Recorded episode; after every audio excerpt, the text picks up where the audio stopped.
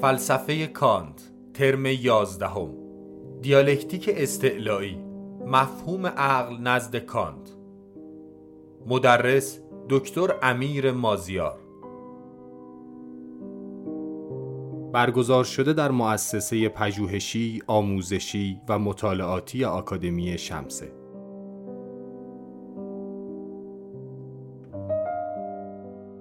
کانت در بخش دیالکتیک استعلایی کتاب نقد عقل محض اصلی ترین نتایج معرفت شناختی پروژه فلسفیش را بیان می کند. او بحث را با تعریف عقل و ایده های آن آغاز می کند و در سرتاسر بحث های بخش دیالکتیک نشان می دهد که عقل در دستیابی به معرفت ناکام است و مباحث فلسفی در باب ایده های عقلی به احکام معتبر شناختی ختم نمی شوند.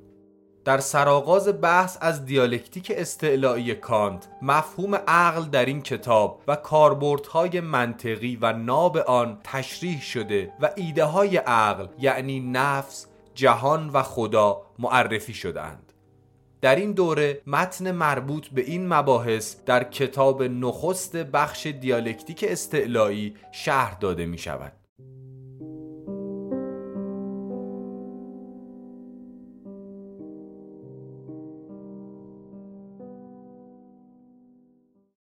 ما در حال خواندن متن کتاب نقد عقل محض هستیم و الان رسیدیم به بخش دیالکتیک استعلایی.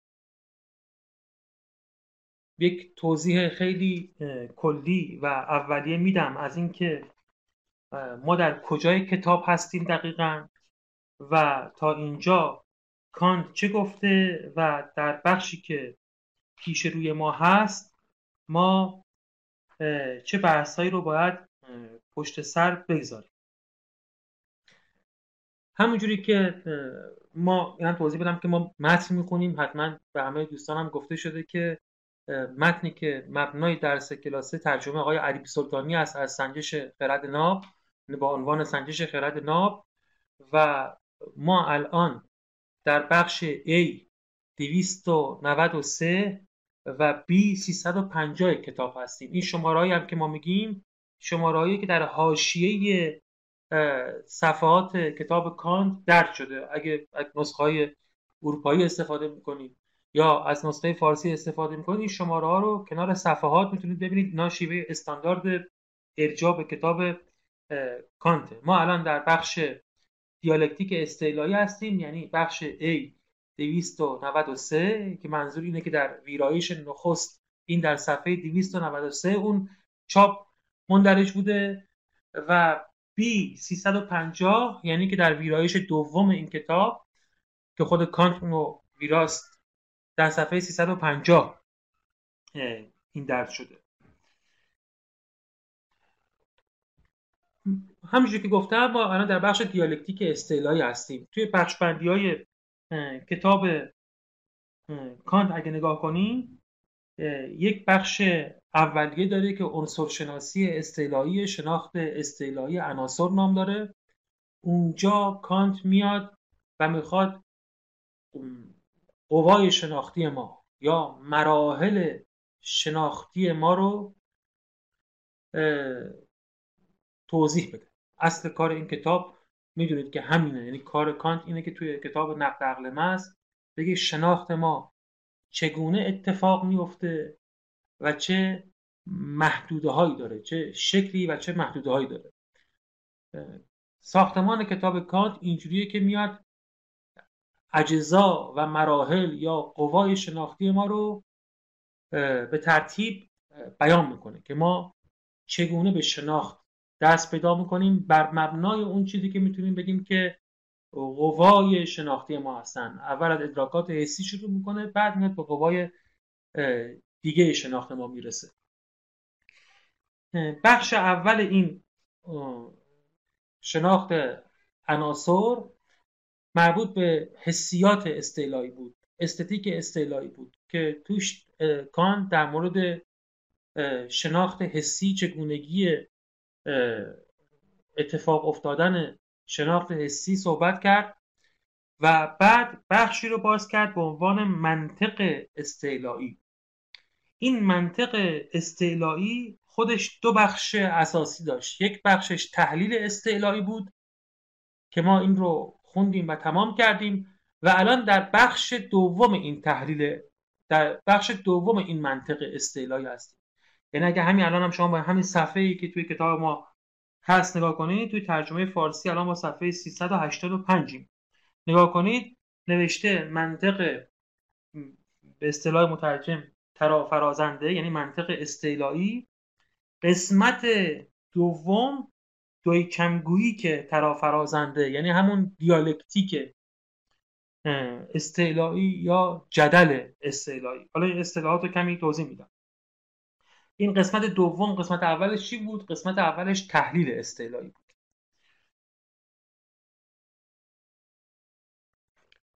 توی بخش تحلیل استعلایی کانت از فاهمه از یکی از قوای شناختی ما با عنوان فاهمه صحبت کرد. یعنی تو اون بخش استتیک استعلایی از حس صحبت کرده بود. توی اون بخش دوم از فاهمه صحبت کرد.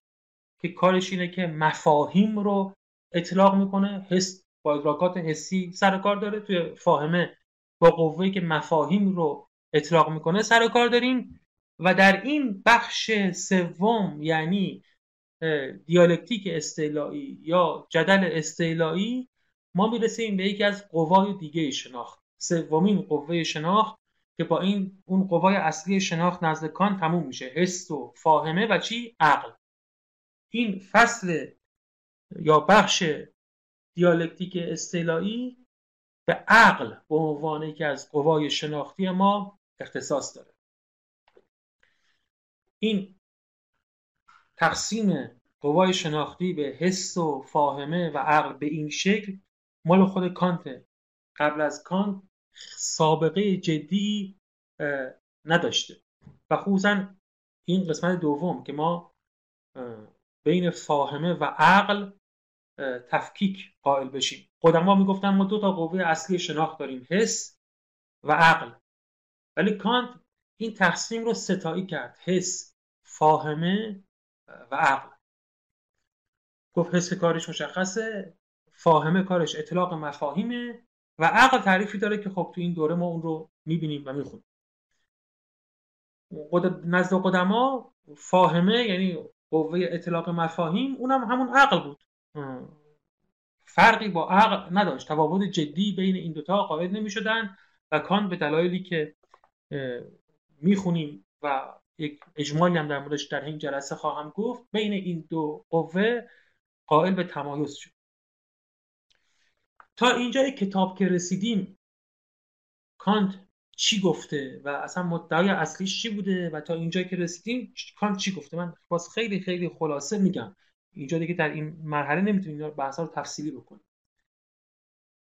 ادعای اصلی کانت توی این کتاب اینه که اولا می‌خواد مشخص کنه که عقل ما محدوده های شناخت عقلانی ما چیه؟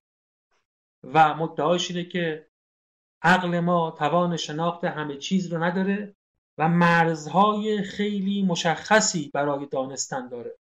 قوای شناختی ما مرزهای خیلی مشخصی برای شناختن داره.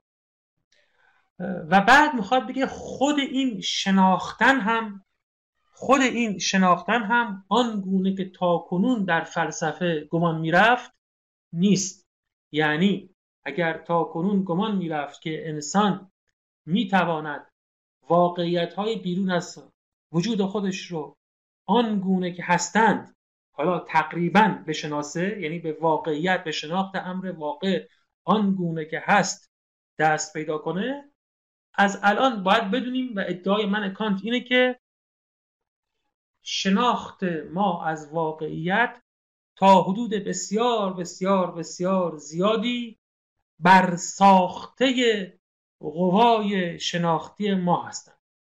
بر ساخته فائل یا فائلان شناساست. یعنی اون تصور رئالیستیک قدیمی از شناخت که توش ادعا می‌شد که ما واقعیت را همان گونه که در خارج است می‌شناسیم یا می‌توانیم که بشناسیم از دیدگاه کانت باطله و به جای اون باید بگیم که ما واقعیت رو آن گونه که با ذهن ما تطابق پیدا می‌کنه ما واقعیت رو آن گونه که ذهن ما اون رو می‌سازه می‌شناسیم. حالا گاهی میگن که این یعنی سوبژکتیو بودن شناخت. یعنی شناخت تا حدود زیادی تابع سوژه های سوژه هاست یعنی تابع فاعلان شناساست. این دو تا ادعای اصلی کانت توی این کتابه. و دو ادعای به هم بسته هم هست. یعنی هر کدوم از این ادعاها ربطی به اون یکی دارن. کانت محدوده شناخت های ما رو چجوری ترسیم می‌کنه؟ می‌تونه بگه ما چه چیز رو می‌تونیم بشناسیم و چه چیز رو نمی‌تونیم بشناسیم؟ بر اساس اینکه روشن می‌کنه که ما چگونه به واقعیت علم پیدا می‌کنیم. پس و تا اینجایی که ما توی کتاب کانت پیش آمدیم اون دو تا مدعای اصلی کل کتابه. تا اینجایی که ما توی کتاب پیش آمدیم کان سعی کرد بیشتر این مدعای دوم رو روشن کنه. و البته در آخرین بخشی که ما خوندیم بر مدعای اولم کاملا تاکید کرد و اون رو هم به سراحت بیان کرد. یعنی برای ما روشن کرد که ما چگونه به واقعیت علم پیدا می‌کنیم و نشان داد به ما که در این پروسه شناخت که از دو مجرای اصلی حس و فاهمه میگذره این دو تا مجرای اصلی شناخت دخل و تصرفات بسیار بسیار بسیار هرچی بسیار زیاد بگیم باز کمه بسیار بسیار زیادی در داده هایی که از جهان به دست میارن انجام میدن و باید هم انجام بدن لازمه که انجام بدن تا بتوانند آن مواد خام اولیه ادراکی ما رو از جهان تبدیل به معرفت کنن. این نکته مهمی تو کل کانت. کانت فقط نمیگه که مثلا شناخت ما سوبژکتیو ما دخالت می‌کنیم توی شناخت نمی‌دونم نفس ما چیزی رو می‌سازه. بله همه اینا هست اما همه اینها هم باید باشه. یعنی ما یا موجودی بودیم که نمی‌توانستیم به شناختی از جهان برسیم یا اگر می‌خواستیم و می‌خواهیم موجودی باشیم که به شناختی از جهان می‌رسیم هیچ چاره ای نیست هیچ راه گریزی نیست مگر اینکه قوای شناختی ما داده های خام رو توش دخل و تصرف کنن تغییرات مهمی توش توشون انجام بدن که اونا به شناخت تبدیل بشه. و مهمترین این تغییرات اون ماهیت اصلی این تغییرات وحدت بخشیه که حالا قبلا مفصل اینا توضیح دادیم تو این متن مجبوریم کمی توضیح بدیم. یعنی اساس کاری که قوای شناختی ما روی داده ها انجام میدن وحدت بخشیه وحدت بخشی به چیزی که خودش واحد نیست خودش کاملا متکثره. کاملا متکثره. ما مجبوریم برای اینکه به شناخت برسیم این داده های متکثر رو تبدیل به یک چیز واحد بکنیم و برای این کار انواع دخل و تصرفات رو توی اینا انجام میدیم. توی حس زمان و مکان رو به داده ها اضافه می‌کنیم. حس ما اونها رو زیل زمان و مکان در میاره. یک نوع وحدت بخشیه. بعد این داده های زمان یافته و مکان یافته رو زیل مقولات پیشین فاهمه. این مقولاتی که خود ما داریم از جهان ما درک نکردیم. دوباره اونها رو وحدت میبخشه.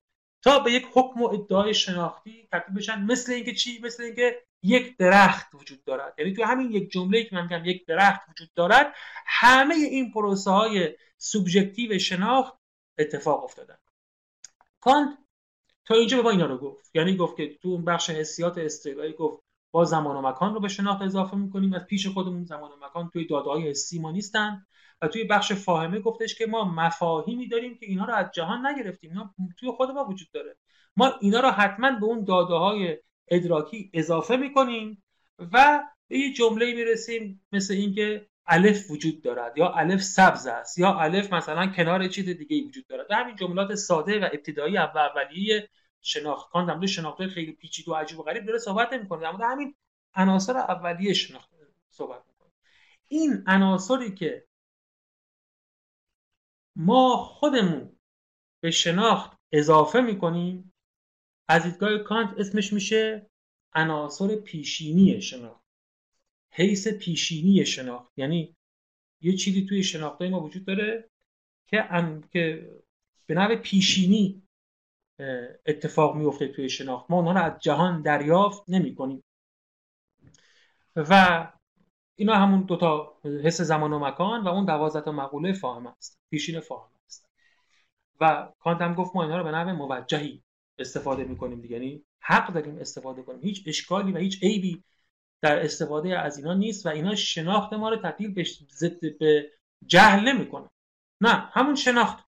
بازم ما اینجا به یک نوع علم و علم بین الازهانی قابل توافق می‌رسیم. اما باید بدونیم که این علمی که ازش صحبت می‌کنیم و این واقعیتی که ازش صحبت می‌کنیم واقعیتی که ذهن ما ذهن ما همه انسان ها به ما نشون میده. نه واقعیتی که به شکل معصومانه ها بدون دخل تصرف ما اونجا نشسته باشه اون بیرون و ما اون رو ببینیم.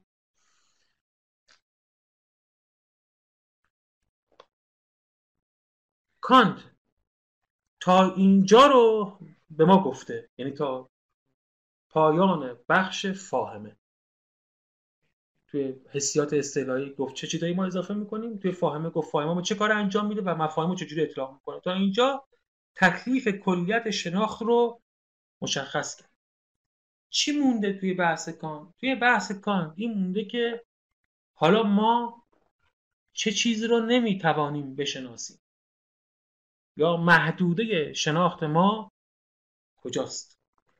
ما ممکنه خب خیلی چیزا رو نتونیم بشناسیم. ولی کانت بعضش اینجوری تک تک شمردن این که مثلا ما چه چیز رو نمی‌تونیم بشماریم بشناسیم نه نیست. بلکه به نحو کلی می‌خواد یک هیته و قلمرویی رو از دانستهای مشخص کنه یا به نحو کلی یک مرزی رو مشخص کنه که بگه این مرز شناخت های ماست. و خارج از اون رو ما نمی‌توانیم بشناسیم.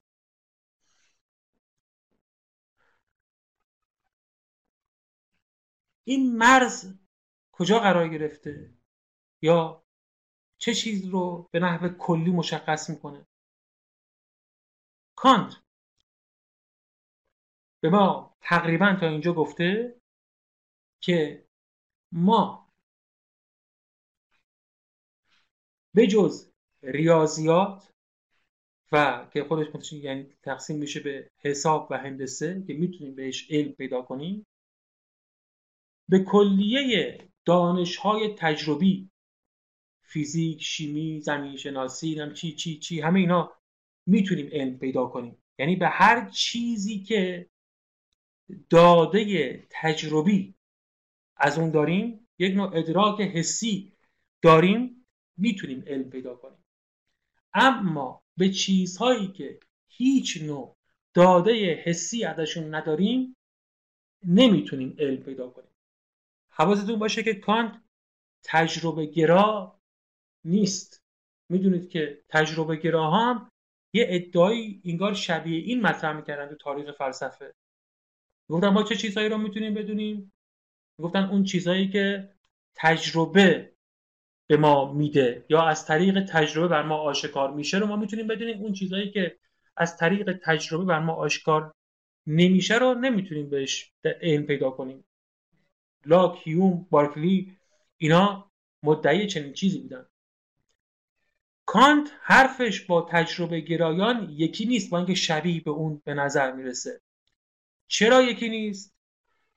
چون کانت میگه که بله به غیر از چیزها و داده هایی که ما از طریق تجربه داری در اختیارمون قرار می‌گیره به جز داده هایی که تجربه یعنی تجربه ادراکات حسی حواس پنجگانه ما. به ما از جهان میدن.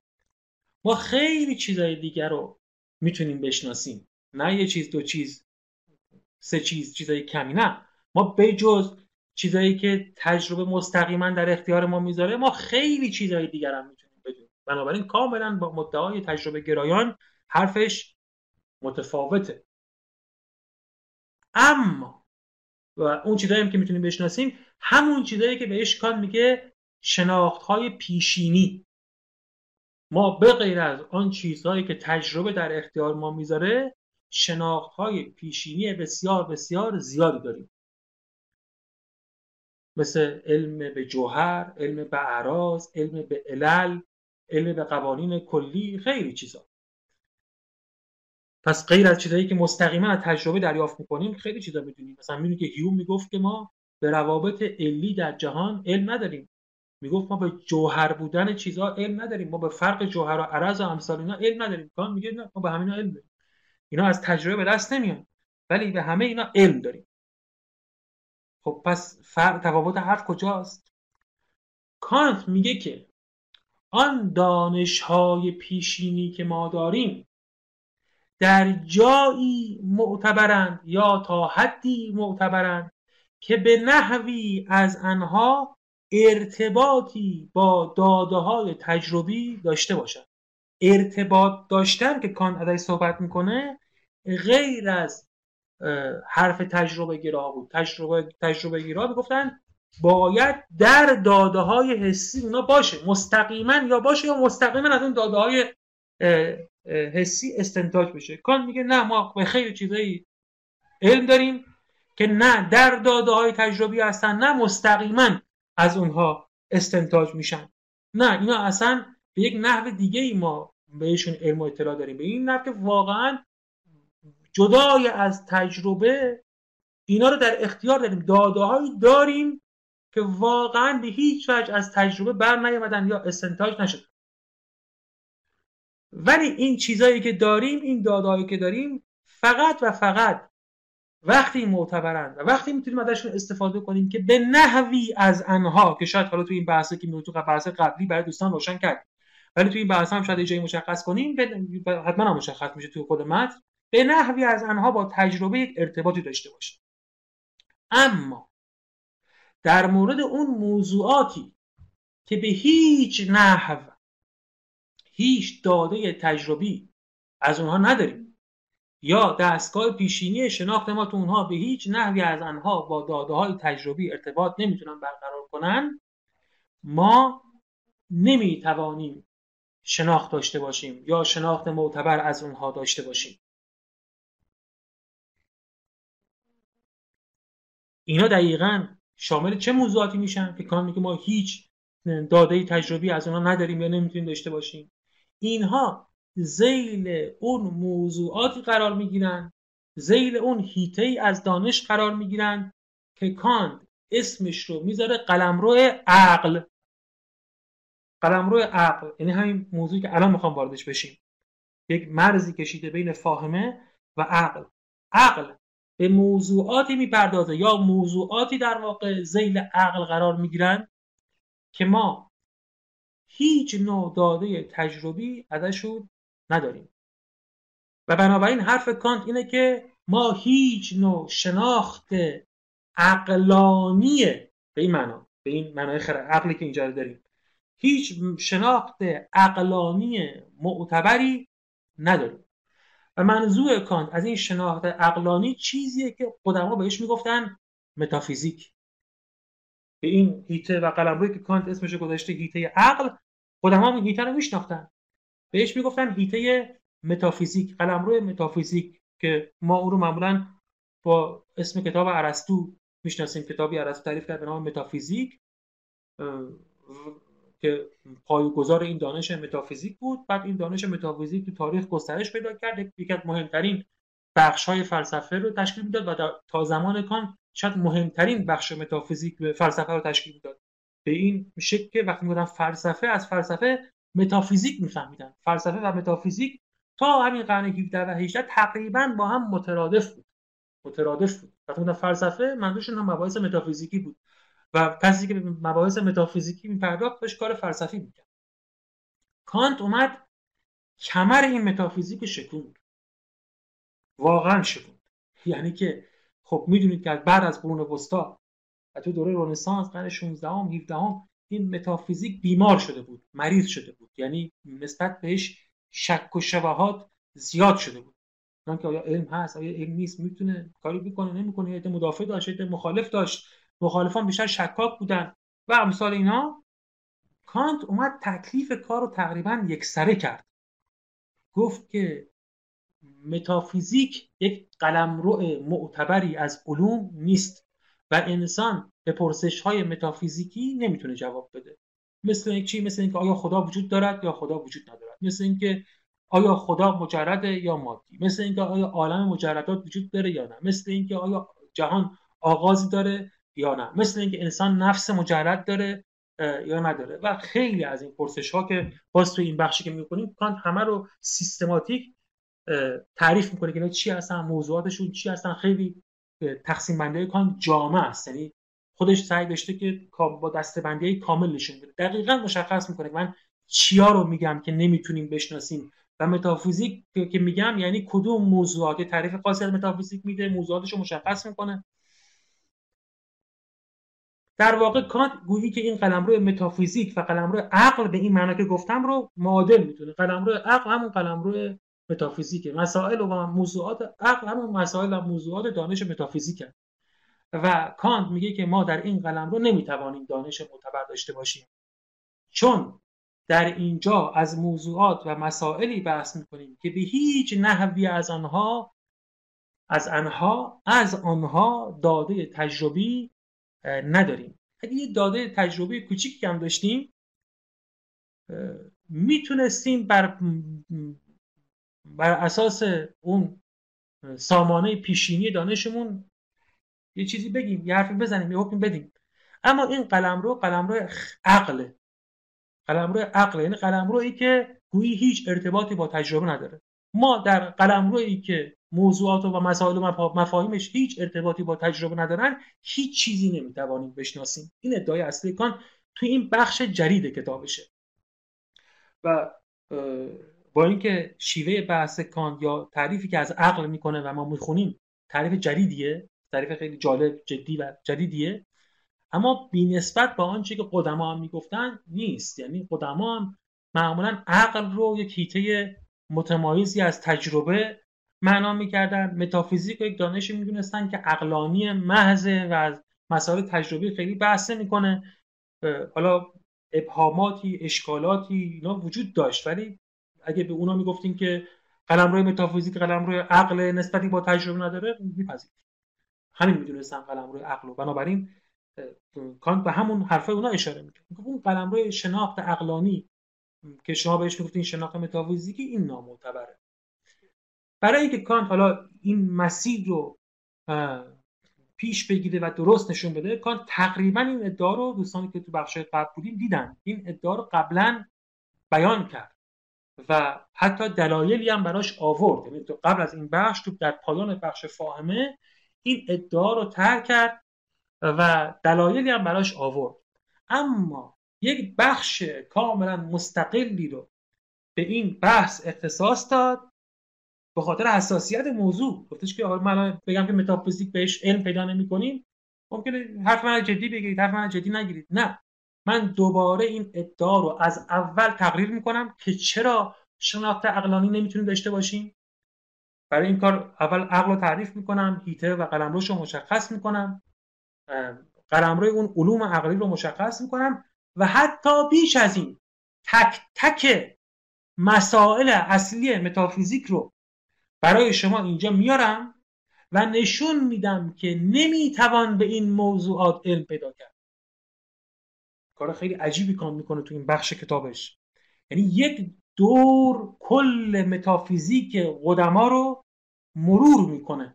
کسایی که دوست دارن یک دور با کلیات آرای متافیزیکی قدما آشنا بشن اتفاقا از این جهت کتاب بخش خوبیه توی بحث کان یک دور امهات مسائل فیزیک متافیزیک یعنی اساس مطالب متافیزیک. همه رو میاره یکی یکی مسائل محوری رو مشخص می‌کنه و نشون میده که ما به اینا علم نمی‌تونیم پیدا کنیم. خیلی کار بزرگ و پروژه شاید جاه طلبانه به نظر برسه اما خب کان کلا چنین فیلسوفیه. فیلسوف بسیار بلند پروازیه ادعاش ادعای خیلی کلی و کلانی. همیشه فکر می‌کنه اگر, اگر ادعای کلی کلان و جامعی نکنه ته حرف رو نبسته. یعنی اگه مثلا 50 تا مسئله متافیزیک نشون بده که باطلن ولی این 50 تا مسئله کل مسائل متافیزیک نباشن خب یک کسی میگه خب مسئله 52 که شما حل نکردی شاید تو اون یکی ممکن باشه جواب بگیریم کان میگه نه من بحثم جامع است. من متافیزیک رو به نحو کلی تعریف کردم. مسائل اصلی و ارکانش رو اینجا میارم. جامع و کامل و به شما نشون میدم که چنین علمی نه به ذات نه و از بنابر اصلا اساسش نه در مصادیق و مسائلش به هیچ جایی نمی‌رسه. این کار و پروژه بزرگیه که کان تو این بخش دیالکتیک می‌خواد به انجام برسونه که البته ما در آغاز راه هستیم تو این دوره. یعنی فقط اونجایی که کان عقل رو تعریف می‌کنه. بقیه این مباحث رو باید تو دورهای بعدی پی بگیریم. خب با این توضیحاتی که دادم تا حدی مشخص فکر کنم میشه که این عنوان دیالکتیک اینجا عنوان دیالکتیک چی؟ اول نکته رو بگم که دوستان نوشتن که آیا ما قوه خیال رو باید به یا تخیل رو شاید درستتر ها باید به قوای شناختی اضافه کنیم یا نه؟ خب دوستانی که تو جلسات قبل بودن با آشنایی کلی با کان دارن می‌دونن که کان توی این نقد عقل بحث بحث تخیل رو مطرح می‌کنه. یعنی در زیل همون بخش فاهمه اونجا از قوه تخیل صحبت می‌کنه. ولی جایگاه قوه تخیل چیه دقیقا؟ این یک قوه شناختی مستقل یا نیست؟ تو تقسیم بندی کلان کتاب کانت معلومه که خب نیست. یعنی کانت از حس صحبت کرده از فاهمه صحبت کرده و از عقل. این این ستا رو اجزای اصلی می‌دونه. اما وقتی دستگاه فاهمه ما رو باز می‌کنه یک چیزی رو اونجا با نشون میده به نام ظاهرا قوه تخیل که باز قوه بود که قدما هم بهش قائل بودن و این نقشایی رو براش قائل بودن. و اتفاقا کانت نقش کلیدی اینجا براش قائله. اما آیا میشه گفت که این یک قوه از قوای شناختی باید بگیم حس تخیل فاهمه و عقل. به نظر من این چیزی نیست که مورد قبول خود کانت باشه. یعنی کانت این رو نمیپذیرفت. حالا هم به دلایل فرمال می‌دونی کانت به تقسیم ستایی خیلی علاقه داره.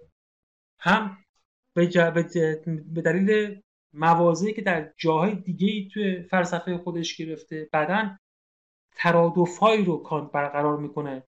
بین این بین این سه قوه که اینجا میگه با اونچه که تو عقل عملی پیش میاد و توی نقد قوه حکم پیش میاد. یعنی تو دو تا نقد دیگه که به غیر از این کتاب نقد عقل, عقل محض نوشته کن اونجا هم هر وقت از همیشه از یک سگانه ای صحبت می‌کنه و یک مترادفاتی رو برای این سگانه ها نشون میده. اونجا هم با این قوه تخیل میاد ولی هیچ وقت در هم عرض این ستا نمی و بنابراین حتما از دیدگاه خود کانت از دیدگاه خود کانت اون قوه تخیل جزو این ستا نیستن.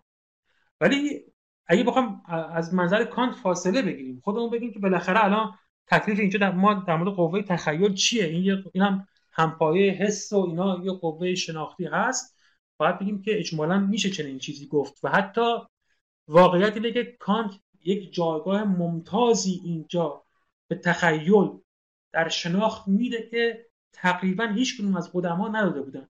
یعنی پایگاه مستقل تولیدی یک مقام مستقل تولیدگر به تخیل در شناخت میده که بی‌نظیر در تاریخ فلسفه مختص خود کانت و مبدع بحث‌های خیلی زیادی هم شده. خیلی هم جدی از این جهت. ولی به نظر می‌رسه که از چارچوب از منظر خود کانت و در چارچوب اون چیزی که کانت خودش ترسیم می‌کرد اون قوه تخیل هم پای این ستا نیستن. هم پای حس و فاهم و عقل نیستن. خب گفتم دیگه این تقسیم بندی بین یعنی تقسیم اون قوه‌ای که قدما می‌گفتن عقل به فاهمه و عقل تقسیم بندیه که به این شکل ما نزد کانت و اگه برای همتون عجیب و اینا تعجب نکنید یا به خودتون بعد بیران نگید این مال کانت. دستگاه مفاهیم و اطلاق مفاهیم رو جدا کرده از بقیه کاری که عقل می‌کنه. اون بقیه کاری که عقل می‌کنه چیه؟ باید ببینیم. الان کان دقیقا می‌خواد اینو تعریف کنه اون اون این عقلی که این میگه و از مفاهیم قوه مفاهیم از فاهمه جدا کرده چیه؟ چه معنایی داره؟ آیا تعریف واحد داره؟ و چه بخشایی داره؟ و کانت رو خیلی با دقت انجام ما وارد کم کم متن میشیم. الان می‌خوایم متن بخونیم. این بخشی که از متن می‌کنیم کانت توش با انواعی از اصطلاحات کار می‌کنه. خیلی اصطلاحات زیادی رو میاره. یکی یکی اینا رو ازشون صحبت می‌کنه. بخش های زیادی می‌کنه. من قبلا به دوستان گفتم که کانت استاد منطق بود. اصلا کارش در دانشگاه تدریس منطق بود. و بنابراین کاملا با ریزکاریا و تقسیم بندی های مفاهیم آشناست و اینا رو خیلی به کار می‌گیره. از این جهت کانت شبیه ارسطو میمونه. ارسطو اونم استاد فن دیالکتیک توی آکادمی افلاتون بود. یک منطقدان بود که خب بعدا منطق رو تدوین کرد.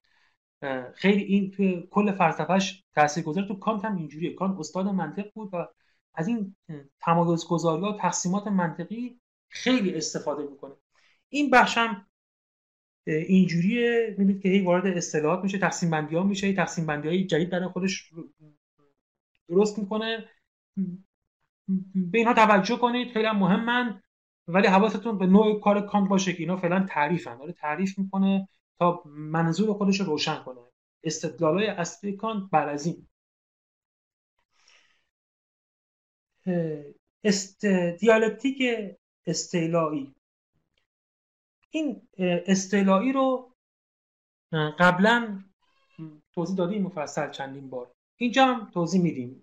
تو خود این متن می‌بینید که کان دوباره از این اصطلاح استعلایی استفاده می‌کنه. اونجایی که استفاده میشه من در موردش توضیح میدم. درباره فرانمود ترافرازنده دوستانی که به جریدن ملحق شدن اینو بگم که خب ما رو متن ترجمه آقای ادیب سلطانی کار می‌کنیم اون متن رو می‌خونیم. ترجمه بسیار بسیار دقیق و ممتازه. یکی از بهترین ترجمه های متون فلسفی که ما در اختیار داریم. بله اصطلاحات و معادل ها نامعنوس و یکم عجیب و غریبن. یکم باید صبوری پیشه کنیم. اینجا این اصطلاحات رو ما عوض می‌کنیم. خودتون هم یک دیکشنری ذهنی درست کنید. این اصطلاحات رو اونجا بذارید. و همین. وگرنه متن خیلی دقیقه. حالا جای معدودی که من به نظرم می‌رسه که شاید ترجمه دقیق نباشه یا اختلاف نظری دارم اونا رو میگم. ولی اصل کار ما روی اینه و ترجمه واقعا ترجمه خیلی خوبیه از متن درباره فرانمود استعلایی. این فرانمود یه معادلی که خب آقای ادیب سلطانی گذاشته اون پایین هم اگه تو معادلا نگاه کنیم معادل شاین آلمانیه که معادلای گوناگونی براش گذاشتن. مثل جلوه مثل نمود مثل حتی خطا. این معادلا رو گذاشتن. مترجمان انگلیسی عموما اینجا رو ایلوژن گذاشتن. یعنی خطای استعلایی فرانمود کلمه که خب ما در فارسی خیلی نمی‌شناسیم که یعنی چی. ولی نمود رو می‌دونیم دیگه. نمود در مقابل بود بود یعنی اون چیزی که انگار واقعی و حقیقی نمود یعنی انگار که یک چیزی که خیلی هم واقعی نیست. اما خب مترجم اینجا نمی‌تونست بذاره نمود. به خاطر اینکه باز می‌تونیم که کانت از اون واژه نمود که همینجا هم الان می‌بینیم پایین هست و میاد از اونم استفاده می‌کنه از اون نمودی که ما در مقابل بود داریم از اون استفاده می‌کنه و مثلا همین درختی که ما می‌بینیم یا سنگ میز هر چی که تو دنیا می‌بینیم واقعیت هایی که ما ببینیم اونها از کان بود نیستن اشیای فی نفسه نیستن اونها پدیدار هستند یا نمودها هستند به اصطلاح. و خب اموری اصلا خیلی موجه و درست و هیچ اشکالی هم ندارم با اونا به اونا شناخت پیدا می‌کنیم میگیم اونا هستن اونا نیستن. و شناخت ما اصلا به این پریدارها یا به این نمودها تعلق می‌گیره. اونا باطل نیستن. اینجا که کانت داره میگه که نمود داره از این نمودی صحبت می‌کنه از که از دیدگاهش با اون نمودها فهم کنه. تو واژه واژه متفاوتی رو اینجا استفاده کرده که خب مترجم اینجا گذاشته فرانمود می‌شد اینجا همون خطای استعلایی گذاشت توهم استعلایی گذاشت و چیزای دیگه گذاشته کم معادل سخته چون که معادل های گوناگونی داره اینجا. بعضی هم میگن مثلا نمود محض. به این میگن نمود محض در مقابل اون نمودها. ولی خب الان مشخص میشه که معناش این پایین چیه. خود تو کانت هم خودش اینجا یه معادلایی رو ازش صحبت می‌کنه. منظورش از این فرانمود یا از خطای استعلایی یا توهم استعلایی یعنی اون تصورات عقلی محضی که هیچ پایه‌ای وجود کانت ما میگه در حقیقت ندارن و نمی‌تونن داشته باشن. خودش توضیح. پیش از این دویچمگویی که یعنی دیالکتیک رو. عموما منطق فرانمود نامیده ایم. این رو اول بخش منطق استعلایی یعنی قبل از این کتاب تحلیل استعلایی رو شروع کنه در اوایل بحث اونجا یک بار بحث منطق استعلایی رو باز کرد به توضیح بده منطق استعلایی چیه اون رو تقسیم کرد به دو بخش یعنی همین بخش تحلیل و دیالکتیک و اونجا گفتش که این معنای اینا چی الان داره اونجا اشاره را عموما منطق فرانمود نامیده ایم. نام، نامیده ایم. این بدان معنا نیست که دویچمگویی یا همین دیالکتیک آموزه احتمال باشد. یعنی بگیم مثلا بحث نمود کدام معنای خود واژه نمود توش است بگیم که این بحث به نمودها می‌پردازه میگه منظورمون علمی نبود که به یه سری از موضوعات می‌پردازه که مثلا ما خیلی دقیق نمی‌تونیم اینا رو بشناسیم. یک نمود یه چیزی یه جلوه ازشون می‌دونیم. اینا همه تو این واژه معنای این واژه. جلوه یک تأثری یک یه چیزی ازش داریم ولی خیلی دقیق نمی‌تونیم بشناسیم. میگه نه من اگه میگم این دا موضوع این منطق منطق فرانموده منظورم این نیستش که یه چیزایی رو نصف نیمه می‌تونیم توش بدونیم. زیرا احتمال به معنای حقیقت است. اما حقیقتی که از طریق بنیادهای نارسا شناخته شود. وقتی در احتمال هم صحبت می‌کنیم بالاخره موضوع بحث ما یه چیزی قابل شناختن. ما اجمالا میگیم می‌تونیم بهش دانش پیدا کنیم بهش می‌رسیم. حالا خیلی مطمئن نیستیم که چقدر بهش رسیدیم یا نرسیدیم. احتمال احتمال توش با درجه از احتمال اون رو شناختیم.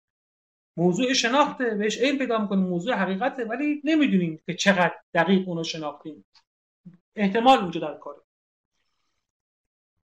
حقیقتی که از طریق بنیادهای نارسا شناخته شده. این بنیادهایی که ما وقتی بر مبنای اونها بر مبنای داده های اونا حکممون انجام میدیم داده ها اینقدر یا بنیادهای ما اینقدر قوی نیستن محکم نیستن که بگم آها شناختم دقیق شناختم اینجوریه.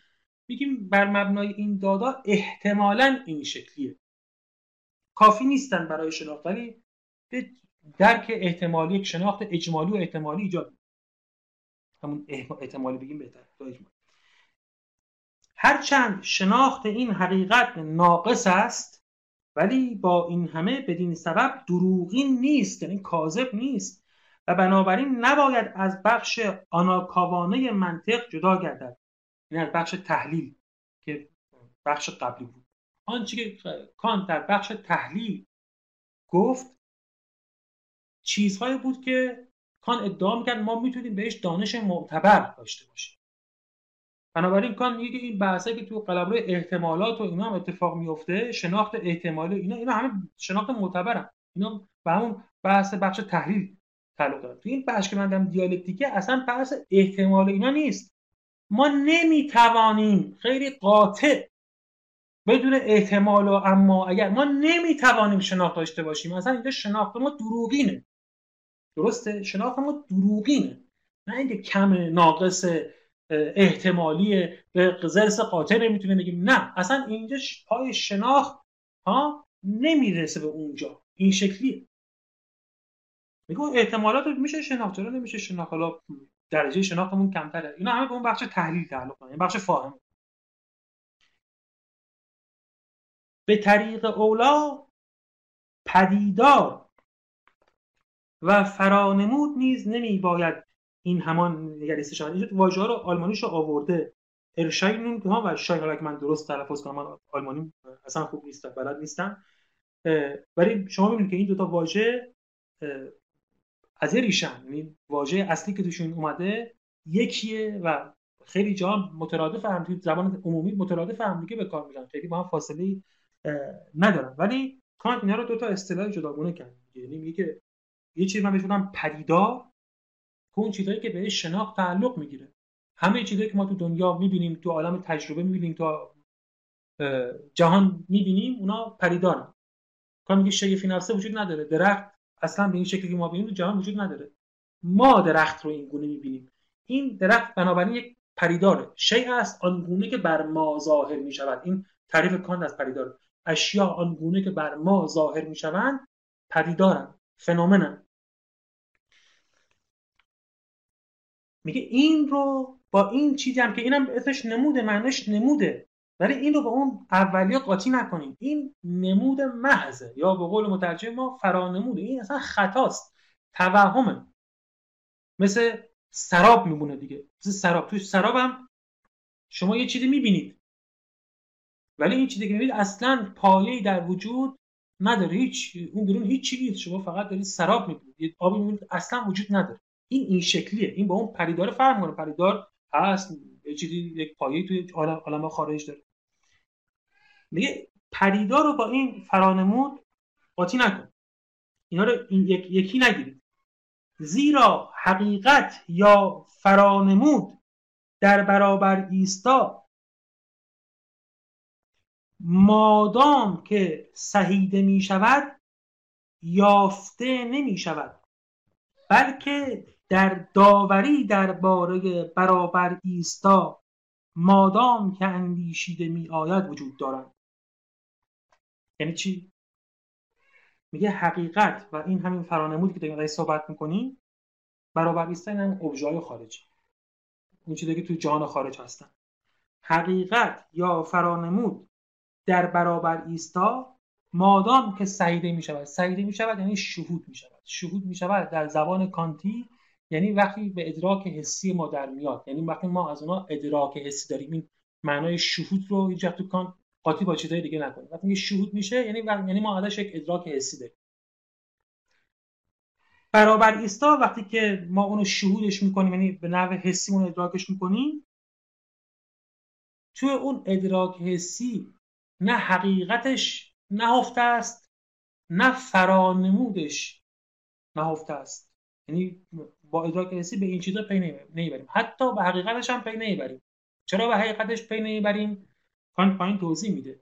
دیگه حقیقت و خطا بالا جایی که حکم ما می‌کنیم. یه ادعایی می‌کنیم در مورد جهان. حکم مشخصی در مورد جهان خارج می‌کنیم. اون حکم یا غلطه یا درسته اگه درست باشه میشه حقیقت. اگه غلط هم باشه که غلطه دیگه. حقیقت به قلمرو حکم تعلق داره. توی ادراک اسی فعلا یک ادراکی شکل گرفته. همین. این ادراک وقتی بهش حکمی با بهش نسبت بهش بکنیم که آیا این درسته یا غلطه یا مطابقه یا هر چیه اونجا اولین شناخت ما شکل می‌گیره. بنابراین اصلا قلمرو حقیقت یعنی حقیقت و خطا.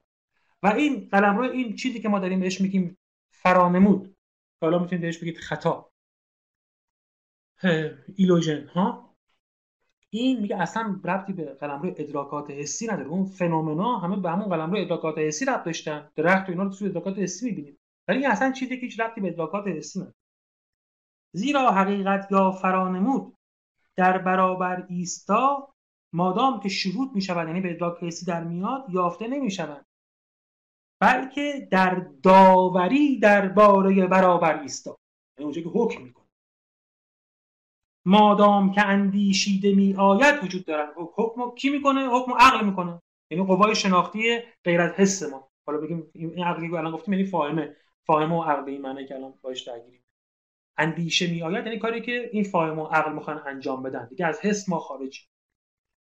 میگه خطا اونجا اتفاق میفته باز دوستانی که با فلسفه آشنا هستن میگن که این حرف حرف قدیمی تو فلسفه از زمان ارسطو و افلاطون. این حرف توی فلسفه بوده که خطا. یا اصلا صدق و کذب مربوطن به اونجایی که شما حکم میدی. تا وقتی که شما حکم ندادی یعنی در قلمرو تصورات محض و خصوصا در قلمرو ادراک حسی صدق و کذب وجود نداره. یه ادعای خیلی قدیمی هست توی فلسفه و کانت هم اینجا اینو تکرار می‌کنه. یکم عجیبه که کانت اینو میگه. حالا شاید گفتیم این یکم با مبادی فلسفه کانت سازگاری نداره. ولی میگه اینجا اینو.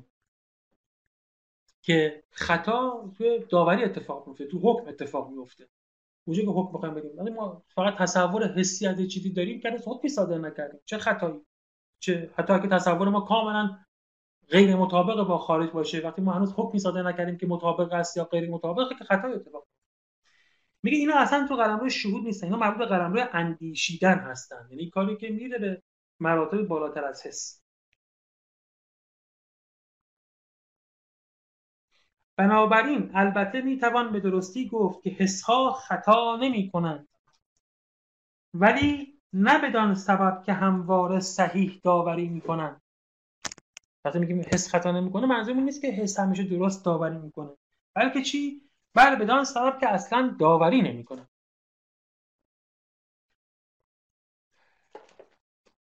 این میگم دقیقا حرف قدما بود. گفتن حس خطا نمی‌کنه. خطا رو عقل انجام میده. خب چجوریه؟ چرا؟ گفتن که خب حس هر چی به شما نشون بده شما مثلا پارو در آب شکسته می‌بینید حس این کارو می‌کنه. خب یه چیزی به شما نشون داده. شما اگه حکم می‌کنی که بله این معنیش اینه که پارو در آب شکسته است خطا کرد. اگه حکم نکنی خب خطا نکردی. پس صرف شکسته دیدن پارو در آب خطا نیست. قدما اینجوری می‌گفتن.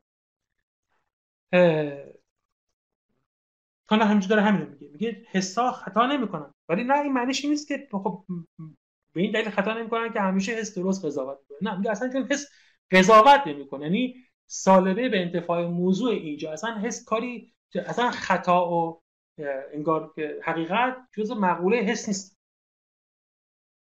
از این رو هم حقیقت و هم خطا.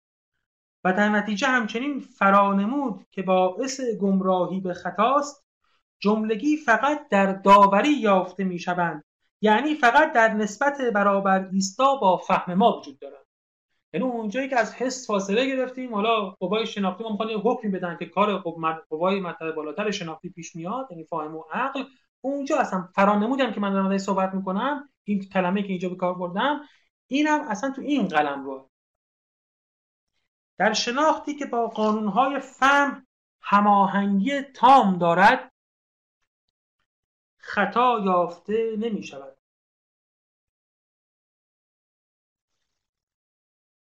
خب شناختی که با قانونهای فهم هماهنگ تام داره یعنی چی؟ یعنی اگه مثلا من گفتم که من کان گفتم که زمان و مکان رو ما اضافه می‌کنیم یا معقولات پیشین فاهمه رو ما اضافه می‌کنیم اینا جزء قواعد شناخت. این جهان خارج خارج نیستن ولی ما اضافه می‌کنیم. ولی اینا خطا محسوب نمیشن. پدیدار ما اشیا رو آنگونه که به ذهن ما می‌رسن می‌بینیم. اشیا آنگونه که به ذهن ما می‌رسن با اشیا آنگونه که در واقع هستن خب متفاوته که کان اینقدر روش تاکید می‌کنه. ولی کانت اسم اون خطا نمی‌گذاره. ما علممون به پدیدار تعلق می‌گیره. سوبژکتیو اشکال نداره. خطا نیست. این هم صادق. قبلا در مورد صحبت کردیم. چرا صادقه؟ چون این شناختیه که مطابق با قواعد شناختی که با قانونهای فهم همانی داره این قانون فهمه که هر چی که توی ذهن ما میاد جوهری عرضی میاد.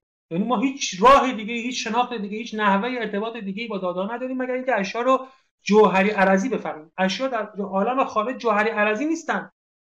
ما اشیا رو جوهری عرضی می‌فهمیم. ولی اگه می‌فهمیم خطا نیست. این شناخت مطابق با قوانین فهم. پدیدار خطا نیست. پدیدار چیزی هماهنگ با قوای شناختی ما. ولی این به اصطلاح فران نموده این این, این شکلی نیست. در تصور حس خطایی وجود ندارد زیرا تصور گنجاننده هیچ داوری نیست. تصورات حسی توشون داوری انجام نگیره هیچ نیروی طبیعت نمی‌تواند نفسا از قانونهای خاص خود منحرف شود. مغز ما اینجوری کار می‌کنه حس ما اینجوری کار می‌کنه چشم ما اینجوری کار می‌کنه شنوایی ما اینجوری کار می‌کنه.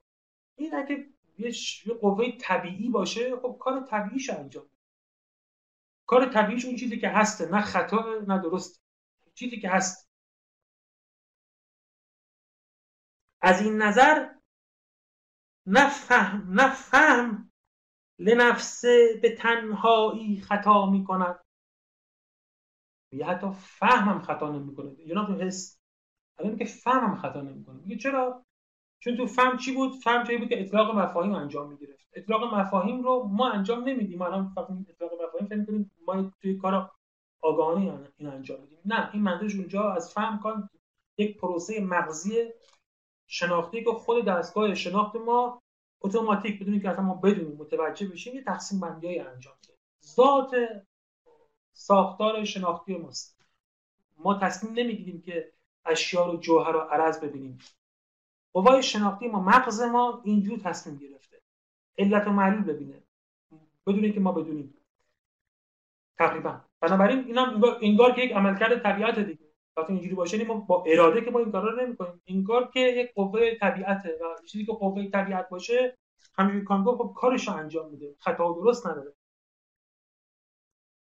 از این نظر نفهم لنفسه به تنهایی خطا می‌کند بدون نفوذ یک علت دیگر. و نه حس ها لنفسه اشتباه می‌کنند هیچ کدوم اینا خودشون اشتباه فهم به این سبب خطا نمی‌تواند کرد که اگر صرفا بر پایه قانونهای خیش عمل کند معلول یعنی داوری که تو این فهم اتفاق میفته ضرورتا باید با این قانونها همخوانی داشته باشه. بله قوه فهمه ولی این هم یک سیستم مکانیکی داره. تشخیص میده که یه چیزی یه جوهری از جلوی من که اون درخته و من میگم های درخت جلوی منه. خیلی کار خیلی مکانیکیه. خیلی طبیعیه انگار. من با اراده چه چیزی توش تغییر نمیدم این تا که توش تو کارش دخالت نکنه خب کارش داره درست انجام ولی همخانی با قانونهای فهم فقط جنبه سوری هر گونه حقیقت را تشکیل می‌دهد.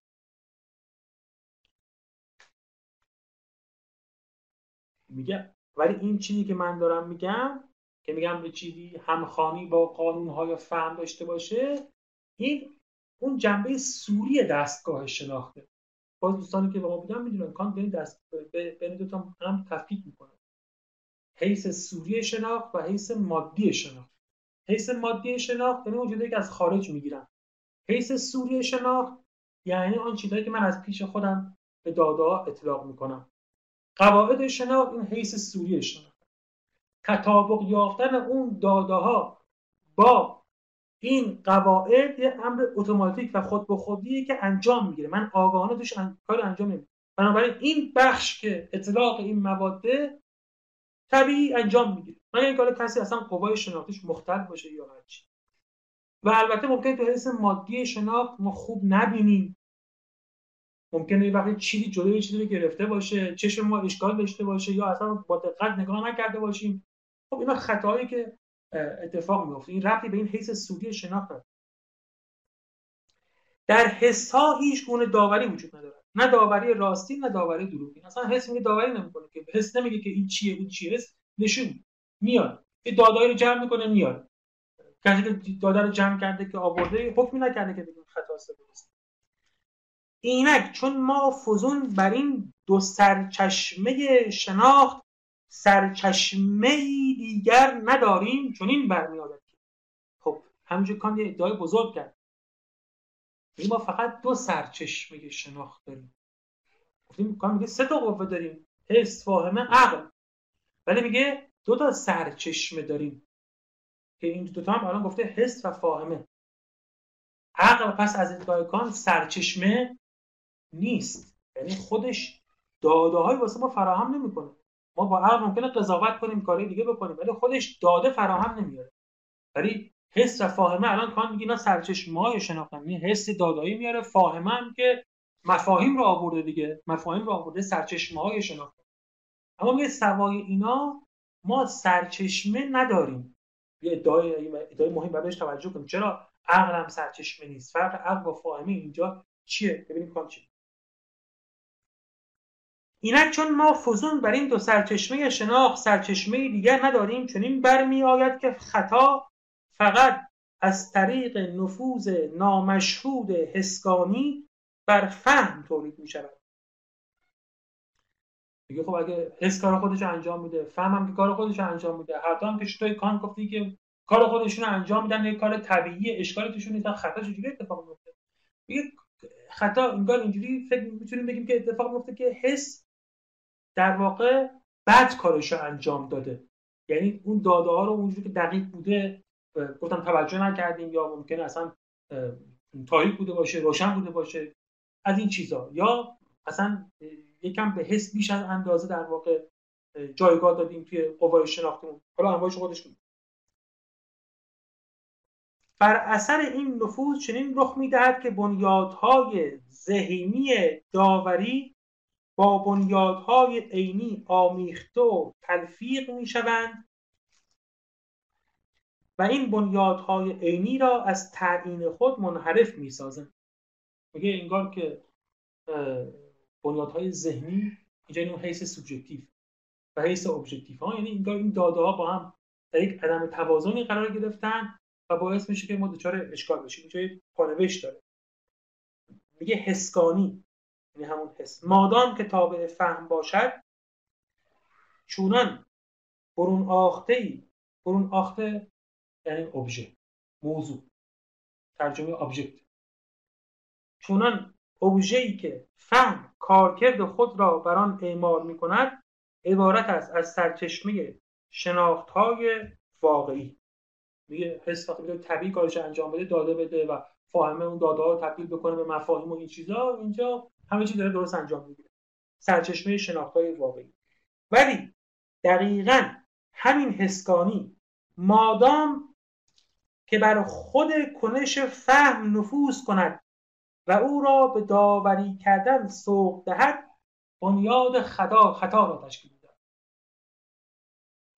چجوری این کارو می‌کنه؟ کان توضیح نده واقعا که این یعنی چی که حس دفعه از جای خودش خارج میشه بیش از اندازه خودش نقش ایفا می‌کنه. یعنی چون که حس هم خب کار خودش انجام میده که چه جوریه که مثلا ما میگیم که اینجا دفعه از کار خودش بر کنش فهم غلبه پیدا کرد. مبهمه که کان چی می‌خواد بگه. ولی قدما اینو می‌گفتن. یعنی می‌گفتن که ما یه وقت همون چیزی که دادهای حسی برامون میارن بدون هیچ تعملی بدون هیچ این تعمل نه معنیش تعمل آگاهی نیست. یعنی مکسی بدون هیچ در واقع چی یه دفعه همون چیزی که می‌بینیم و سریع بهش حکم می‌کنیم. میگار تابع حسمون قرار گرفت ظاهرا کان اینجا منظور چنین چیزیه. با اینکه میگم این مبهمه. چون که همچون کان گفت حسی قوه طبیعی کار خودش انجام میده فارما قوه طبیعی کار خودش انجام میده. و تعریف های طبیعی دارن. هیچ کدوم ما آگاهانه توش تخت تصرف نمی‌کنیم. مثلا که من حس رو بیشتر بهش بها دادم یا عقل و فهم بهش بیشتر بها دادم مثل کامپیوتری که داره کار خودش رو می‌کنه. کامپیوتر که یه کار ثابت انجام میده. اینجا کامپیوتر که نمیاد مثلا یه دفعه یه چیز رو بهتر یا بدتر انجام بده. بله ممکنه شما جلوی مثلا چشم الکترونیکی کامپیوتر کاغذ بذارید کارش خراب میشه. یا خوب نمی‌بینه یا خوب تشخیص نمیده. یا ممکن کثیف شده باشه. اون چشم الکترونیکیش هر چیز دیگه. این, این اینجوری ممکنه. اما اینکه بگیم یه دفعه مثلا کامپیوتر یه دفعه حس بیشتر بها داد. یعنی به چشم الکترونیکی بیشتر بها داد. از اون پردازشه هم عجیبه. اینجا هم واقعیت واقعیت اینه که یکم عجیبه. کان وقتی میگه حسگانی غلبه پیدا می‌کنه برای خود کنش فهم این یعنی چی؟ ولی این حتما رب پیدا می‌کنه به اون دخالت آگاهانه ای که ما ایجاد می‌کنیم. یعنی گاهی ممکنه که ما یه چیزی رو که به ظاهر جوری رسیده بدون پردازش بعدی در موردش یک حکم خاصی انجام بدیم مثل همون شکسته شده شکسته دیدن پارو در آب. ها احتمالا منظورش این چیزایی. مانند یک جسم جنبان که البته لنفسه این مثال داره می‌زنم. مثالش از به عنوان مثال نه اینکه خودش مستاق این باشه. میگه مثل این. این که دارم میگم مثل این. مثل یک جسم جنبان که البته لنفسه همواره جنبشی مستقیم الخط در راستای واحد خواهد داشت. این تو قوانین فیزیک قدما اینجوری بود. این اگه یک جسم متحرک باشه این همیشه به شکل مستقیم حرکت خواهد کرد. مگر چی؟ مگر اینکه کسی در راه او اخلالی ایجاد کنه. کان اینجا میگه اینجوری میگه این حس ما همیشه به طور طبیعی کار خودشون درست انجام میدن. اگر این کسی توشون بهشون یه فشاری مانند یک جسم جنبان که البته به نفسه همواره جنبشی مستقیم الخط در راستای واحد خواهد داشت. ولی اگر هم هنگام نیروی دیگر آن را در راستای دیگر زیر نفوذ گیرد در مسیر منحنی حرکت خواهد کرد. که مستقیم حرکت میگیم کج میشه. بنابراین هیچ وقت شی به خودی خود کج نمیشه تو اون فیزیک خودم. همیشه حرکتش مستقیم اگه کج شد حتما یه چیزی دخالت کرده. اینجا میگه اینجوری شناخته دارم حس و فهمی درست کار می‌کنه. اگه اشتباه ایجاد شد یه چیزی از بیرون دخالت کرد. بنابراین برای تمایز کنش ویژه فهم از نیرویی که با آن آمیخته می شود لازم خواهد آمد که داوری خاطی همچون خط قطری دو نیرو نگریسته شود. میگه انگار که نیروها دارن حرکت می‌کنن. ها یه چیزی خلاف جهت اون نیروها حرکت می‌کنه. اونا رو به اشتباه میندازه. داوری خاطی این داوری که درست انجام نگرفته. که داوری را در دو راستای متفاوت تعیین می کند که گویی زاویه ای را در خود می‌گیرند و به دینسان لازم است که عمل مرکب آنها به عمل ساده فهم و عمل ساده اسکانی فرو گشوده گشوده شود. دیگه گاهی اینجوری میشه. گاهی ما داریم شناخت انجام میدیم. یه عاملی از بیرون دخالت کرده. اون عاملی که از بیرون دخالت کرده یک خطی بوده خلاف جریان خلاف اون در واقع مسیری که این خطا داشتن حرکت می‌کردن و انگار مسیر اینا رو به هم ریخته. تو این مواقع باید چیکار کنیم؟ این مواقع که اینجور اتفاقات میفته باید بیایم دقیقا دوباره آگاهانه ببینیم که حس ما چی داده ما چه قضاوتی کردیم. و اون وقت دوباره می‌تونیم مسئله رو حل کنیم. گفتم مثالش دقیقا مثل اشیایی که تو آب شکسته به نظر می‌رسن. این دوستانی که باشون کانت خوندیم و دوستانی که فلسفه زمینه کانت هستن الان می‌دونن این یک قضاوت پیشرفته حسیه. اون قضاوت اولیه حسی رفت نداره. قضاوت اولیه حسی اینه که من دارم یه چیزی می‌بینم. این قضاوت معمول حسیه. ولی اینکه ما بگیم یه چیزی که تو آب شکسته مثلا به نظر میاد این آیا در واقع شکسته است یا نه یه قضاوت پیچیده ایه یک بحث پیچیده تری از اون نوع شناخت های معمول حسی ماست. ظاهرا کانت اینجا داره از مقوله خطا صحبت می‌کنه که میگه خب اینجا باید این کارا رو اصلا تفکیک کرد که چی توی حس داشتیم چی ما قضاوت در مورد داوری های ناب پیشینی. این پرتم ترجمه ترجمه یعنی پیشینی. معادل پیشینی گذاشته. در مورد داوری های ناب پیشینی این کار میباید وسیله سگالش ترافرازنده انجام گیرد. یعنی به وسیله تعمل استعلایی. کان این تعمل استعلایی رو آخر بخش پیش واسه ما معنا کرده بود. اونجا گفته بود که شیوه خاصی نبود یعنی ولی یک نوع باز اندیشی داده هامون بود. یعنی یه بار دوباره برمیگردیم ببینیم که داده هامون چیا هستن چجوری مراحل شناخته شده هر چیز سر جای خودش می‌ذاریم. یک تعامل دیگه ریفلکشنه برمیگردیم دوباره با پروسه شناخت می‌بینیم که هر چیز سر جای خودش می‌ذاریم تا درست اعمال اتفاق بیفته. که بدان راه چنان که قبلا نشان داده شده است موضع شایسته هر تصوری در نیروی شناخت معین میگردد و در نتیجه همچنین نفوذ هستانی بر فن تشخیص داده میشه این این بحث حس است. تو حس و فاهمه اولا هیچ خطای اتفاق نمیفته چون کار طبیعی خودش رو انجام اگه یه جای خطای اتفاق افتاده باشه باید حواستون باشه. یه چیزی مانع کار طبیعی اینا شده. و اون وقتی چنین اتفاق هم میفته راه برون رفت داریم. مثل همون شکست دیدن پارو در آب. خب ما که تا ابدالآباد اون خطا نمودیم الان همه می‌دونیم که اون اشتباه است چیکار می‌کنیم اونجا؟ اونجا یه داده رو تفکیک می‌کنیم. میگیم حس چی داشتیم؟ از نمی‌دونم فاهمه چی داشتیم. این که من دارم اینجوری میگم با تاکید میگم دوستانی که باید بدونن اونایی که بابا بودن بهتر می‌دونن. که در واقع ما به هیچ وجه نمی‌تونیم تو داده هایی که داریم سهم حس و سهم فاهمه رو جدا کنیم. یعنی وقتی من درخت اینجا می‌بینم نمی‌تونم تو این داده هم بگم که اینا رو دا... اینا رو دادهای حسی اینا رو خودم اضافه کردم. اینا با هم مندرج مندمجن اصلا با هم درآمیخته هستن. من تفکیکشون نمی‌تونم بکنم. بنابراین در اینجا نیست که کان میگه این تعمل حسی رو باید انجام بده. بلکه به معنای کلیتر یعنی که اون چیزی که اینجا تصور حسی منه دقیقا چیه؟ یعنی مثلا همین که پارو تو آب شکسته شده و اینو دیدم. این تصور حسی من تو همین تصور حسی هم فاهمی دخالت کرده. که مثلا من تصور حسی هم نداشتم. این این سر جاش. اونجا یه قضاوت کلیتریه که دارم میگم که این معنیش اینه که واقعا پارو در آب شکسته است. گفتم به این دلیل میگم این قضاوت پیچیده حسی. وگرنه اون تصورات اولیه حسی اصلا چنین کاری رو ما نمی‌تونیم انجام بدیم که بیم جدا کنیم میگه بگیم که سهم حس چیه نم سهم حکم چیه. دسته بندی می‌کنیم اونجایی که داریم حکم میدیم به نحو کلی میگه اینجا اصلا تفکیک کنیم می‌تونیم اون مشکل خطا رو برطرف کنیم. به طبیعی اینجا اصلا خطای اتفاق نمیفته کار ما در اینجا آن نیست که به فرانمود آروینی یعنی آروینی تجربی بپردازیم. برای نمونه به خطای باسره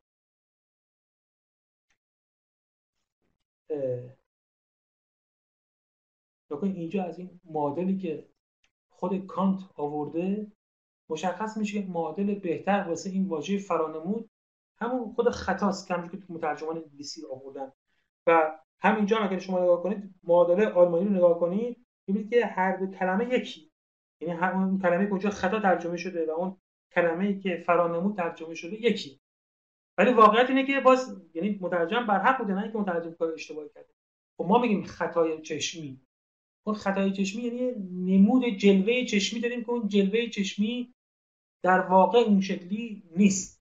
ها ولی خب اگه این خطا می‌گفتیم یکم راحت تر حالا میگه من اینجا تو اینجا خب الان نمونه این چیزی که گفت خطای همونجوری که من مثال زدم همون چیزی که تو خطای چشمی می‌بینیم دیگه. الان کارم همین مثال گفت خطای واسه میگه من اینجا نمی‌خوام توضیح بدم که این خطا چجوری اتفاق میفتن از آن کیه مشکل مال کی و اینا.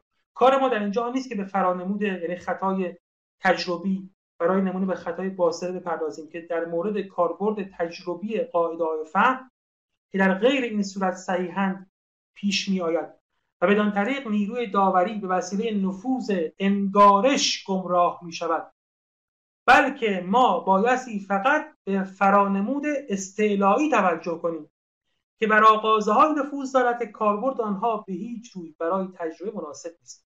میگه من به این نوع خطاهای تجربی مثل خطای باستر اینا اصلا نمی‌خوام پردازم این اصلا خطاهای شناخته شده ای هستن. قبلا فیلسوفان صحبت کردن بحث من این نیست. این تکلیفش مشخص تاریخ مروج مشکلی تو تاریخ مروج شناسی نیست. همه می‌دونیم که یه سری خطاهایی داریم که تو ادراکات حسی اتفاق میفته راه درمانش هم می‌دونیم. از از یونان اینو می‌دونستن تا به امروز. یعنی اصلا این بحث جدیدی نیست. من که در اینا نمی‌خوام صحبت کنم. همه هم می‌دونیم که اونجوری درمان میشه. اینجا میگه دلیل اینا چیه؟ میگه دلیلش اینجا اینه که قوه انگارش ما یعنی قوه تخیل ما اینجا دخالت رو کرده تو این قوه شناخت چنین چیزی پیش اومد با این ما کار نداریم. بلکه میگه من به چی توجه می‌کنم؟ میگم می‌خوام شما رو متوجه خطای دیگه بکنم. این خطا که گفته شده. من می‌خوام شما رو متوجه خطای دیگه بکنم. حالا تعبیر درست اون خطا هم چی بود؟ اینا بذاریم کنار. موضوع بحث ما نیست. خطایی داریم که خطای استعلاییه. چیه خطای استعلایی؟ که بر های نفوذ دارد که کاربرد آنها به هیچ روی برای تجربه مناسب نیست. یعنی این این خطا تو اون اصول اتفاق میفته آغازه principle تجربه principle تو اون اصول اتفاق میفته که ربطی به ادراکات تجربی ما ندارن اینا که خطاهای تجربی هستن و تکلیفشون مشخص در حالت اخیر ما باز دست کم محکی برای صحت آنها می داشتیم میدون خطاهای تجربی اینا برای این من بحث کنم چون که تکلیف مشخص تو معرفت شناسی. ما بعدا می‌دونیم که راستش چیه درستش چیه. میریم دوباره لمس می‌کنیم. درست چیزی که چشم ما شکسته نشون میده لمس می‌کنیم شکسته نیست. و می‌فهمیم که خطا می‌کنیم.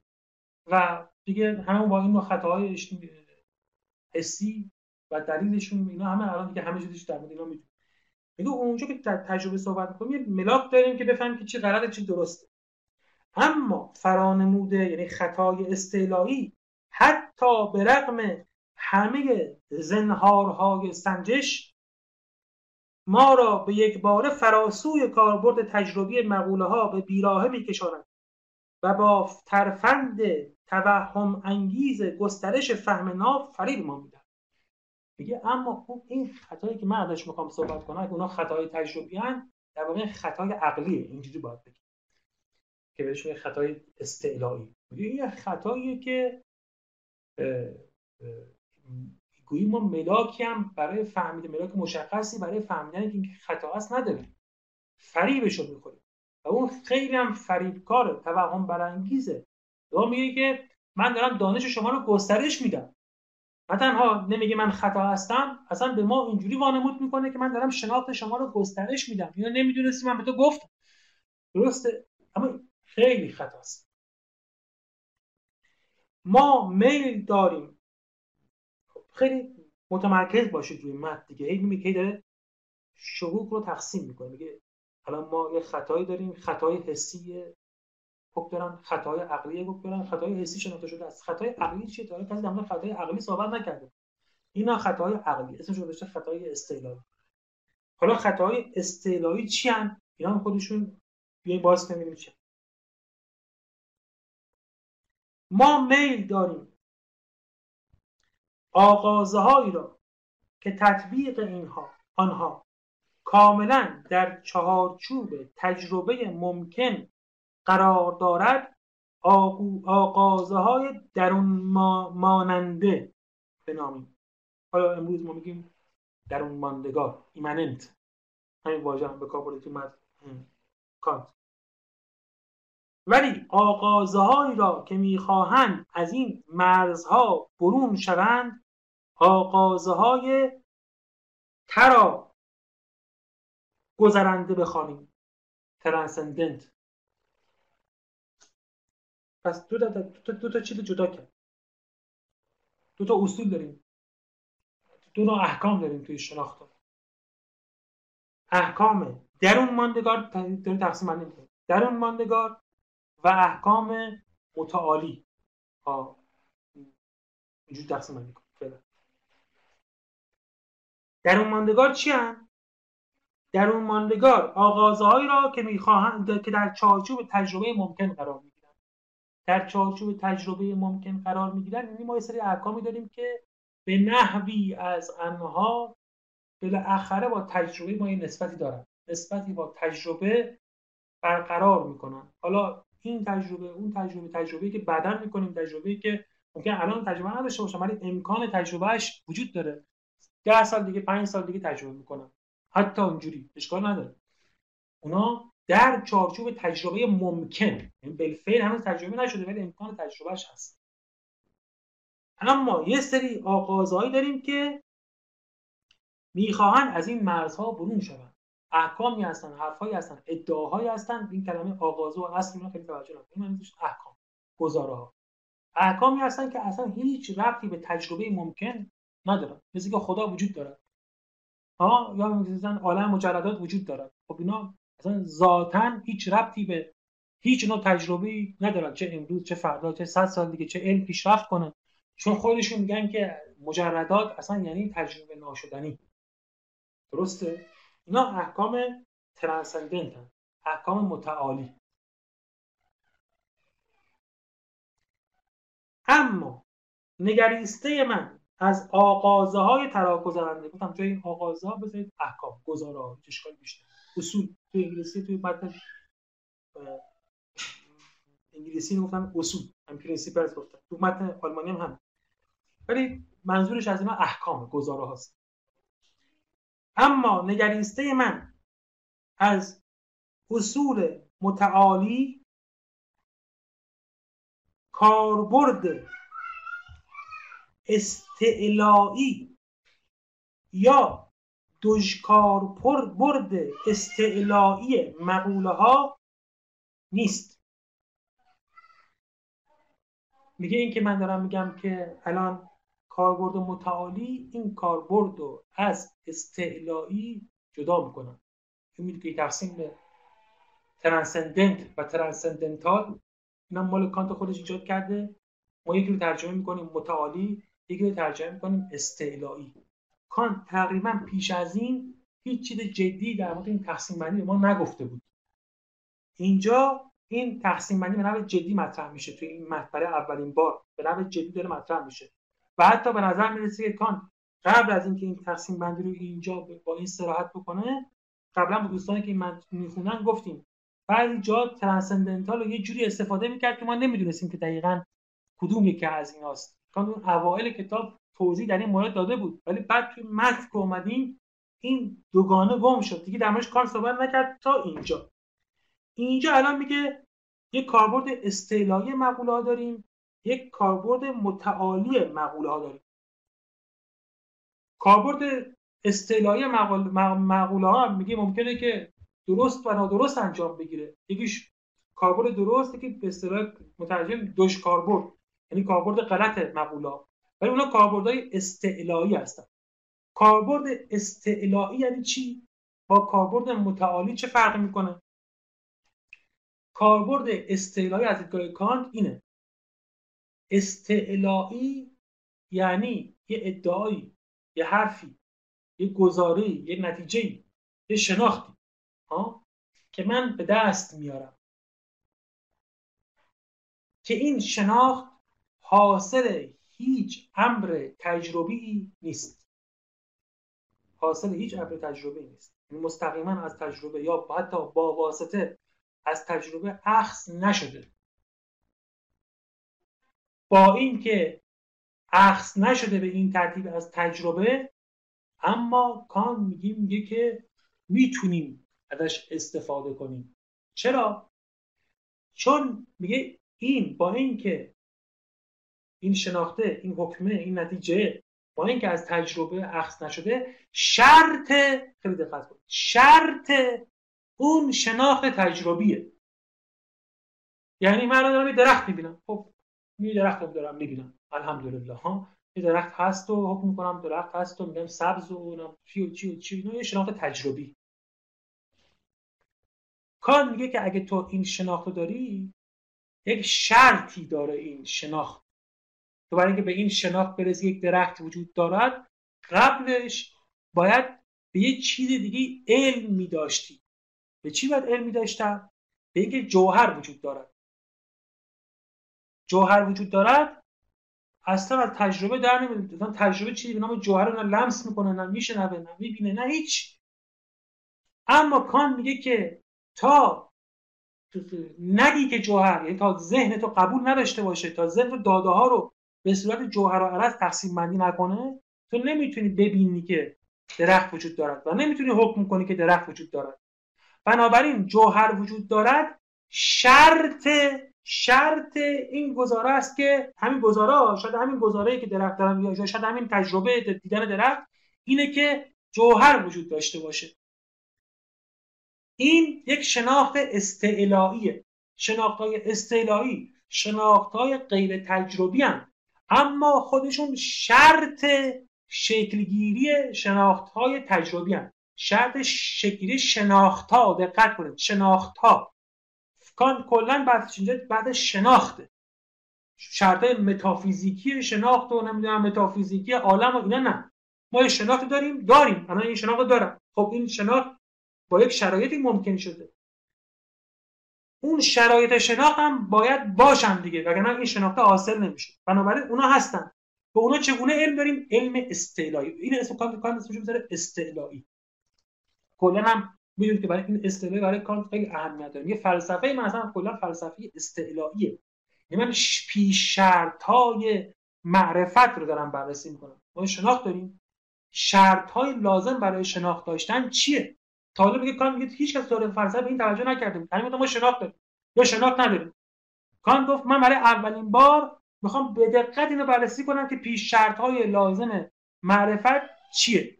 این یک فلسفه فلسفه است. یک معرفت شناسی معرفت شناسیه یک فلسفه درجه دوم به اصطلاح. یک فلسفه اینو اینو کان میگه ترانسندنتال فلسفی فلسفه استعلاییه یا کانت میگه critical philosophy فلسفه انتقادی. انتقادی critical استعلایی. اینا تو کانت به این معنا.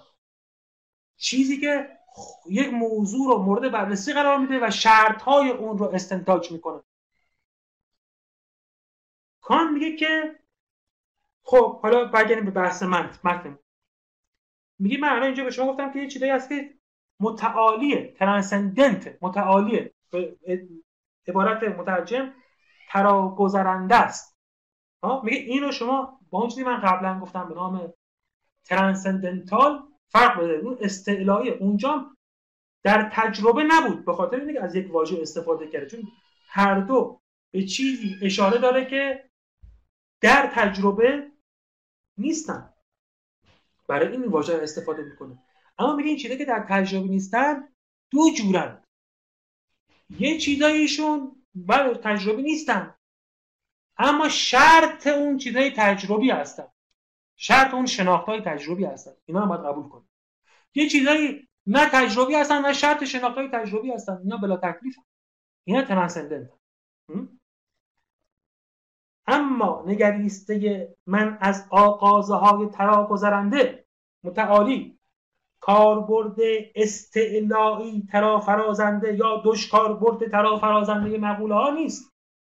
میگه اون ما اونا رو استعلایی یا حتی حالا به درست یا غلط استفاده کنیم اونا نیست. اونا اصلا بحثشون جداست. اونا معتبر بودن. توی تحریم اینو گفتم مفصل. من کار اون بخش تحریم گفتم اونا معتبرن باید درست استفاده کنیم اینا. اینا اصلا چیزایی هستن که از این مقوله خارجه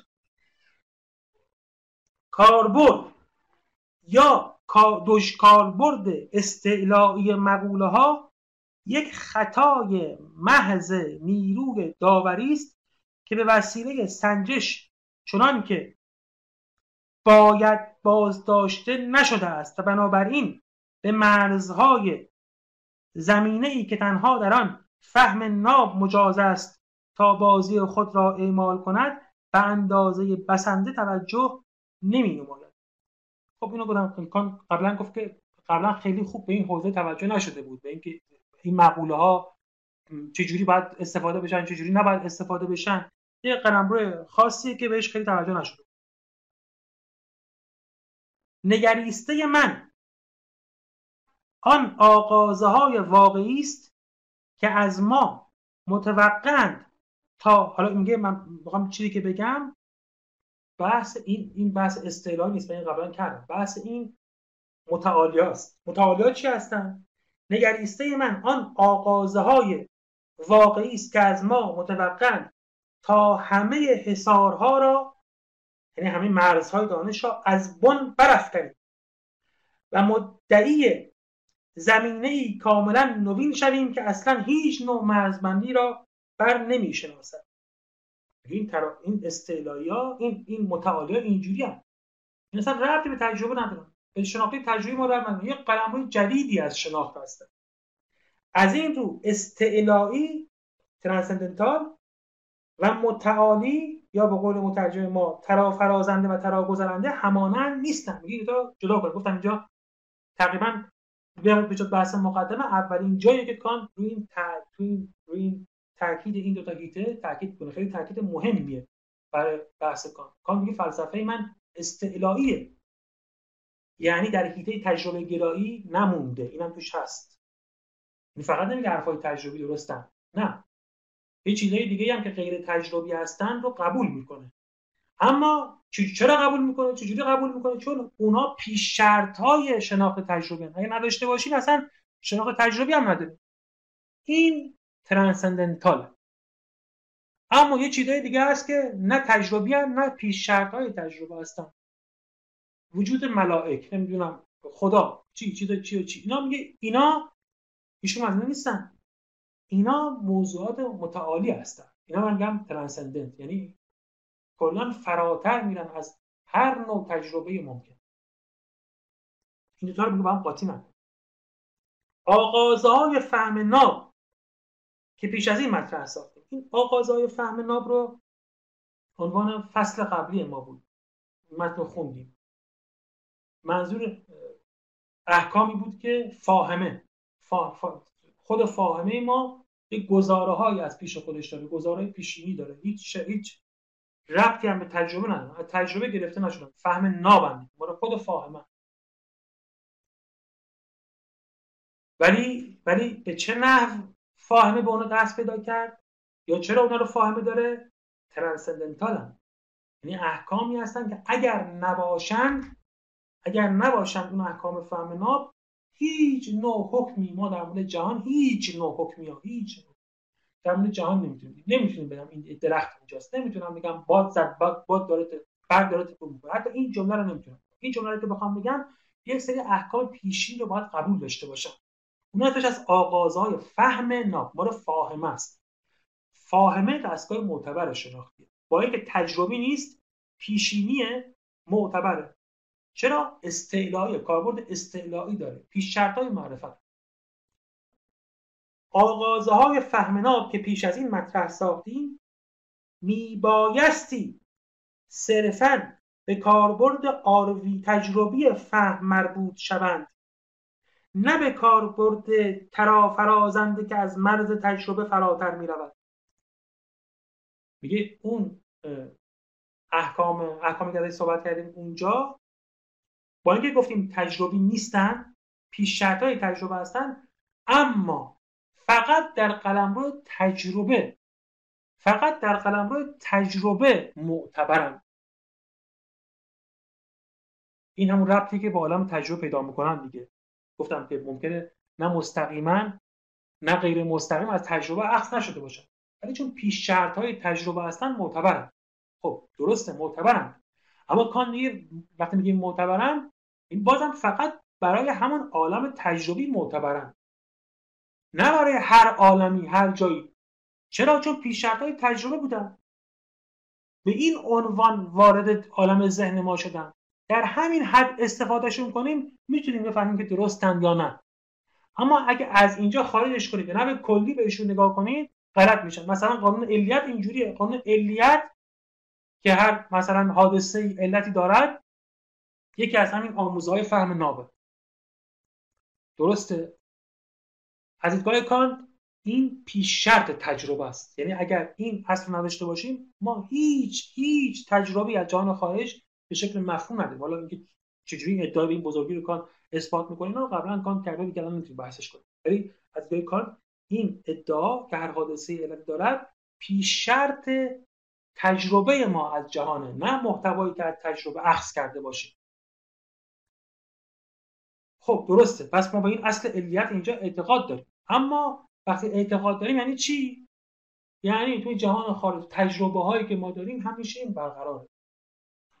آیا در کل عالمی که فراتر از تجربه میرم برقراره؟ یعنی مثلا تو اونجایی که بخوایم در مورد آفرینش جهان و اینا صحبت کنیم هم قانون علیت میشه به کار برد؟ کار میگه نه نمیشه به کار برد. میگیم پیشرفت تجربه بود تا همین حد اعتبار داشت. فراتر از اون نه من میگم که نباید به کار گرفته بشه. حالا حکم زوری کانت نیست میگه شما مخالفید می‌خواید استفاده کنید باش استفاده کن. من به شما نشون میدم که به چه مشکلاتی میفته کان دیالکتیک واسه همین درست کرد تا, این قبلش ما اینو گفته بود. گفت این علیت رو فقط تو تجربه استفاده کن فراتر استفاده نکن. الان میگه می‌خوای استفاده کنی؟ باش من تو این دیالکتیک به تو نشون میدم که وقتی استفاده می‌کنی دچار چه مشکلات حل ناپذیری میشی پس فقط صرفا ادعا نکرده که نکن یا بکن دستور نداده ما. میگه نمی‌تونی استفاده کنی. من نشون میدم که نمی‌تونی استفاده کنی. بعد صبر کنیم حالا میگه خب این رو فقط میشه به اون به اون شکل استفاده کرد. اصل فراتر از تجربه که اینجا الان براش اصطلاح ترانسندنتال آورده نمیشه استفاده ولی آغازه ای که این حدها را از میان بر میدارد یا حتی ما را به عبور از این حدها ترغیب کند ترا گذرنده نامیده می شود میگه حالا شما استفاده کردی یه اصلی رو داری استفاده می‌کنی. خارج از اون حد به هیچ حدی نمی‌خوای بکنی. من اینو میگم اصل مطالعه. اگه استفاده کردی دیگه این آغازه فهم ناب و مفاهیم فهم ناب و اینا نیست. وقتی این مفاهیم رو در حیطه ای که به هیچ تجربه ممکنی رب نداره استفاده کردی میشه متعالی میشه اصول متعالی.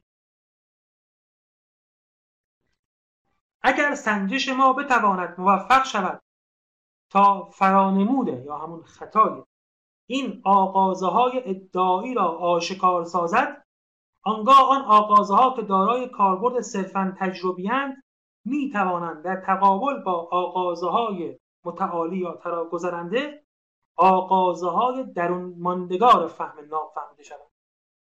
پس تقسیم بندی کردم ها.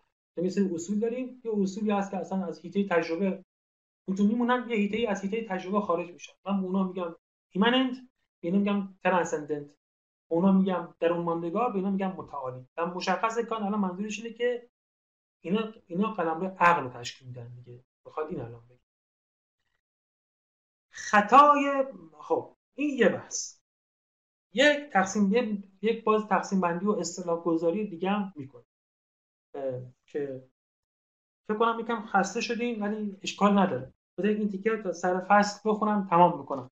هم خسته شدید ولی این بحثم بذارید بخونم این یک این اصطلاح گذاری. اینجا فقط خیلی محتوا بعدا بذارید تو ذهنتون بمونه. خیلی با این مقدمات کار کار نداره. بعدا استدلالی خودش میاره ولی اصطلاح گذاری خودش مشخص تعریفات خودش مشخص میگه من اینجا دارم خطای استعلایی دیگه. اصلا عنوان بود خطای استعلایی این که میگم خطای استعلا با اون چیزی که قبلا تو منطق گفتن خطا خطاهای منطقی اینا فرق می‌کنه. چرا فرق می‌کنه؟ خطای منطقی یا همون فرانمود منطقی که در تقلید محض صورت خرد قرار دارد یعنی خطای قیاس های دروغین قیاس های کاذب منحصرانه از عدم توجه به قاعده منطقی ناشی میشه. خب تو منطق هم برای عقل خطا قائل بودن. برای حس هم خطا قائل بودن. برای عقل هم خطا قائل بودن. برای عقل کجا خطا قائل بودن؟ یعنی شما یک استدلال قیاسی که تشکیل دادی اصلا شکل قیاس درست نیست. توی کبرا باید نمی‌دونم کلیه باشه شما جزئیه آوردی. اونجا باید نمی‌دونم جزئیه باشه شما کلیه آوردی. ما هر چهار تا شکل قیاس داشتیم 16 تا ضرب داشتیم. اینا هر کدوم شرایط صفر خودش داشت. اونا رعایت نمی‌کردیم. و خطا میافتادیم یا اصلا ممکن بود اصلا استدلال درست نچیده باشه. اینا خطای منطقی بود. و دلیلشون عدم توجه به قاعده منطقی بود. یعنی من بعد توی مقدمه مثلا وقتی مقدماتم این شکلی بودن تو نتیجه فقط نتیجه می‌تونم بعضی الفا ب. من نتیجه گرفتم که همه الفا ب. خب یه خطای منطقی انجام میدم. خطای عقلی هم هست ولی خطای منطقی این. این کار میگم این میگن خطای منطقی از ارسطو تا حالا همه همه صحبت کردن میشناختن هیچ مشکلی همه آدما می‌شناسن خطای منطقی رو. اگه یک استدلال بکنه غلط باشه ارسطو هم نخونده باشه می‌تونه تو داری غلط استدلال می‌کنی واسه من. این عدم توجه به قاعده منطقی. به مجرد آن که توجه به مورد مطرح شده معطوف کردن خطای منطقی به کلی ناپدید خواهد شد. که به ما بگن که شما اشتباه اینو میگی دیگه غلط مشخص میشه دیگه. برعکس خطای استعلایی با این همه از میان نمی‌رود. هرچند که انسان آن را کشف کرده باشد و بطلان آن را از راه سنجش استعلایی به وضوع دریافته باشد. میگه خطایی که من دارم اینجوری میگم یه بلایی یه بلایی سر انسان آمده تو این قوای ذهنی ما هست که این یه خطایی که ما می‌دونیم که خطایی ولی نمی‌تونیم رفعش کنیم. توی ما هست و فقط باید بدونیم که خطای بعدش در بگذاریم یعنی ذهن ما دوباره خطا رو ایجاد می‌کنه. توی اون استنتاج منطقی خب ما اصلاحش می‌کنیم تمام میشه. میگم ها ببخشید من اشتباه کردم. اون بعضی رو می‌کنم همه یا همه رو می‌کنم بعضی تموم میشه میره. ولی این یه خطایی که شما درستش هم نمی‌تونی بکنی. و دوباره هم ذهنت کار کنه دوباره همون خطا رو دوباره ایجاد این کشفم که بشه فهمیدم که بشه حل و رفع نمیشه. برای نمونه خطا در این گزاره که جهان میبایستی آغازی در زمان داشته باشه. میگه مثل اینجا. یا جهان آغاز زمانی دارد یا ندارد. ها؟ یکی از جمله متافیزیکه. و در مورد چی داره صحبت می‌کنه که ما هیچ تجربه ازش نداریم. آغاز زمان. کی می‌دونه که اونجا چی بوده؟ آیا زمان آغازی داره یا نداره؟ ما اینجا ممکن ممکنه نتیجه بگیریم که استدلال کنیم بگیم که بله بله باید آغازی داشته باشد. یا از این طرف استدلال کنیم که نه نباید آغازی داشته باشد. کانت میگه که برید این مسیر که بری لاجرم یک به یک از این موازه می‌رسی و هر دو موضع باطل لاجرم باطله. چراشو باید کاندوما نشون میده. بعدم که من فهمیدم که باطله دوباره نمی‌تونم. خب بگم دوباره در فکر می‌کنم این دفعه بهتر فکر می‌کنم. درست میشه. حالا مثلا دفعه قبل رسیده بودم که آغاز دارد الان خطا اشتباه کردم الان می‌رسم میگه ندارد. نه دوباره تو خطا دوباره بگم دارد دوباره تو خطا هر چی فکر کنم همیشه تو خطا هر چی مقدمات رو بالا کنم پایین کنم صد بار بهش فکر کنم تا ابد در بهش فکر کنم ذهن من نمی‌تونه اونجا درست فکر کنه. چون این خطای رفع شدنی خطای رفع شدنی نیست. این بلای ذاتی عقله مثل اون خطای باسر است. خطای باسر رو شما بدونید که داری خطا می‌کنی بازم همونجوری می‌بینی. هیچ وقت ما نمی‌تونیم پارو رو غیر شکسته ببینیم که. اینم اینجوری هر چم بدونم فقط اینجوری می‌تونم نتیجه بگیرم. نمی‌تونم نتیجه گیریمو عوض کنم و اصلاح کنم و درستش کنم. مشکل ذاتی عقل. ذاتی. خطای ذاتی عقل. قدما به خطای ذاتی عقل قائل نبودن به خطاهای عقلانی که آدما انجام میدن قائل بودن. این قابل رفعه. کانت یه خطای ذاتی عقل transcendental من کشف کردم. نه پیش شرطای شیوه کار عقل که بررسی دیدم که آه یه مشکلی توی این عقل self reflective انتقادی که به این عقل نگاه کردن این مشکلی تو کارشه و هر چند که شما درست فکر کنی این مشکل رفع میشه. علت این امر آن است که در خرد ما که آن را ذهنا چونان قوه شناخت آدمی بنگریم. اگر آن را ذهنا چونان قوه شناخت آدمی بنگریم قاعده های بنیادین و به قول مترجم مبدعهای حکمتی یعنی هم ماکسیم ها یعنی قاعده ها ماکسیم یعنی قاعده. قاعده های کاربرد آن قرار دارند که کاملا از ظاهر آراسته اصول عینی برخوردارند. و از طریق آنها چنین رخ می نماید که ضرورت ذهنی پیوستگی معین مفهوم های ما به نفع فهم به از ضرورت عینی تعیین شیها در گوهر پیش نگریسته میگه چون یا تو ظاهرشون که نگاه می‌کنی خیلی موجه همه مرتب تمیز سرشون نشستن استنتاج هم درسته قیاس درست انجام شده. به لازم منطقی هیچ اشکالی اینجا نیست. شکل همه چیز درسته همه چی مرتبه. می همه ابن سینا ارسطو دکارت اینا که آدمای کم عقلی نبودن که متافیزیک درست کردن. همه چیز درست بود. استنتاجا درست بود مقدمات درست بود. خطای منطقی هیچ وجود نداشت. هیچ یعنی تو اونجایی که درست میپنداشتن دیگه. خطا نبود. آدم ظاهر و صلاحی بوده این متافیزیک. یه اصولی داشته همه چیز درستش هم وجود غلط بوده خب می‌گفتن خطا درست مشخص میشه این شکلا همه چیزش درست بوده. ظاهرش کاملا مرتب بوده. اما این مشکل چی بود؟ این یک پندار باطل است که از هرگز از آن نمی‌توان پرهیخت. همچنان که نمی‌توان حذر کرد که دریا در افق بالاتر از ساحل به نگرمان می‌رسد. خب شما ساحل بشینید. افق رو نگاه کنید بالاتر از ساحله این خطای چشمه خطای با هم جزء خطای باصره است. برتر می‌دونیم خطای ولی کاریش نمی‌تونیم بکنیم. اینم اینجوریه. هزار سال دیگه هم فکر کنم فکر من اینجوری کار می‌کنه. عقل من این استنتاجا رو می‌کنه. ولی بالکل باطله بالکل. از اصل و اساس ادعای کانت میگه باطل. استنتاجا درستن خطای منطقی نداره. بالکل باطل. چرا شو توضیح زیرا ما افق را به وسیله پرتوهای نورانی بالاتری پرتوهای نورانی بالاتری می‌بینیم. یا نمونه روشنتر اخترشناس خود نمی‌تواند مانع از آن شود که ماه به هنگام طلوع به نظرش بزرگتر رسد. هرچند که وی از این خطا فریب نمی‌خورد. خب میگه ما رو نگاه می‌کنه هنگام طلوع خیلی بزرگتر اندازه خودش دیده میشه. میگه یه خطایی ولی خب من هم اخترشناسم مثلا. میگه همه چیزو می‌تونم ولی چشم اینجوری می‌بینه کارش نمیشه بنابراین دیالکتیک استعلایی خود را بدان قانع می سازد این کاری که من کان می‌خوام بکنم. که خطای داوری های ترا گذرنده متعالی را کشف کند. و هم انگام مانع از آن شود که خطا ما را بفریبد. و اما اینکه خطای داوری های متعالی مانند خطای منطقی به یک باره از میان برود یعنی دیگر خطا نباشد کاری است که دیالکتیک استعلایی هرگز بدان توفیق نخواهد یافت یعنی من تو این فصل به شما توضیح میدم که اینا خطاست. ولی مثل اون خطای منطقی نمی‌تونیم اینا برطرف کنیم. اینو تو ذاتی اندیشه ماست. ما همیشه تو این گرفتار این خطا هستیم. حتی اگه بدونیم که اینا خطا هم برطرف نمیشه. و منم ادعا نمی‌کنم که برطرفش کنم زیرا در اینجا ما با یک پندار باطل طبیعی و پرهیز ناپذیر مواجهیم که خود بر پایه آغازه های ذهنی استوار است و آن را همچون آغازه های عینی با تردستی به ما جا می‌زند. طبیعت عقل ما اینجوریه. طبیعت عقلمون رو که دیگه نمی‌تونیم عوض کنیم. اینه. کارش نمیشه.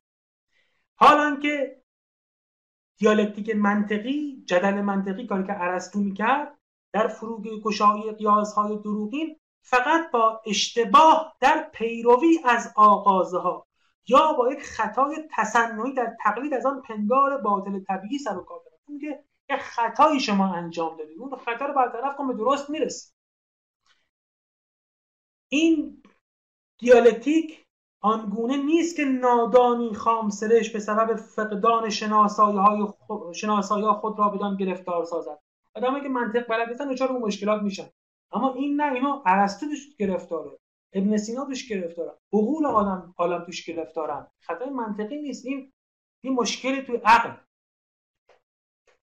یا یک سوفستایی برای مخشوش ساختن ذهن خردمندان مصنوعات از خود براندیشیده باشد. این خطایی که سوفستایی ایجاد کرده باشه نیست. بل همانا این گونه دیالکتیک به سانی جدا جدایی ناپذیر ملتصق است چسبیده به خرد آدمی. حالا خردم اینجا نیست من نشون میدم اشتباه نکنید. این سر من.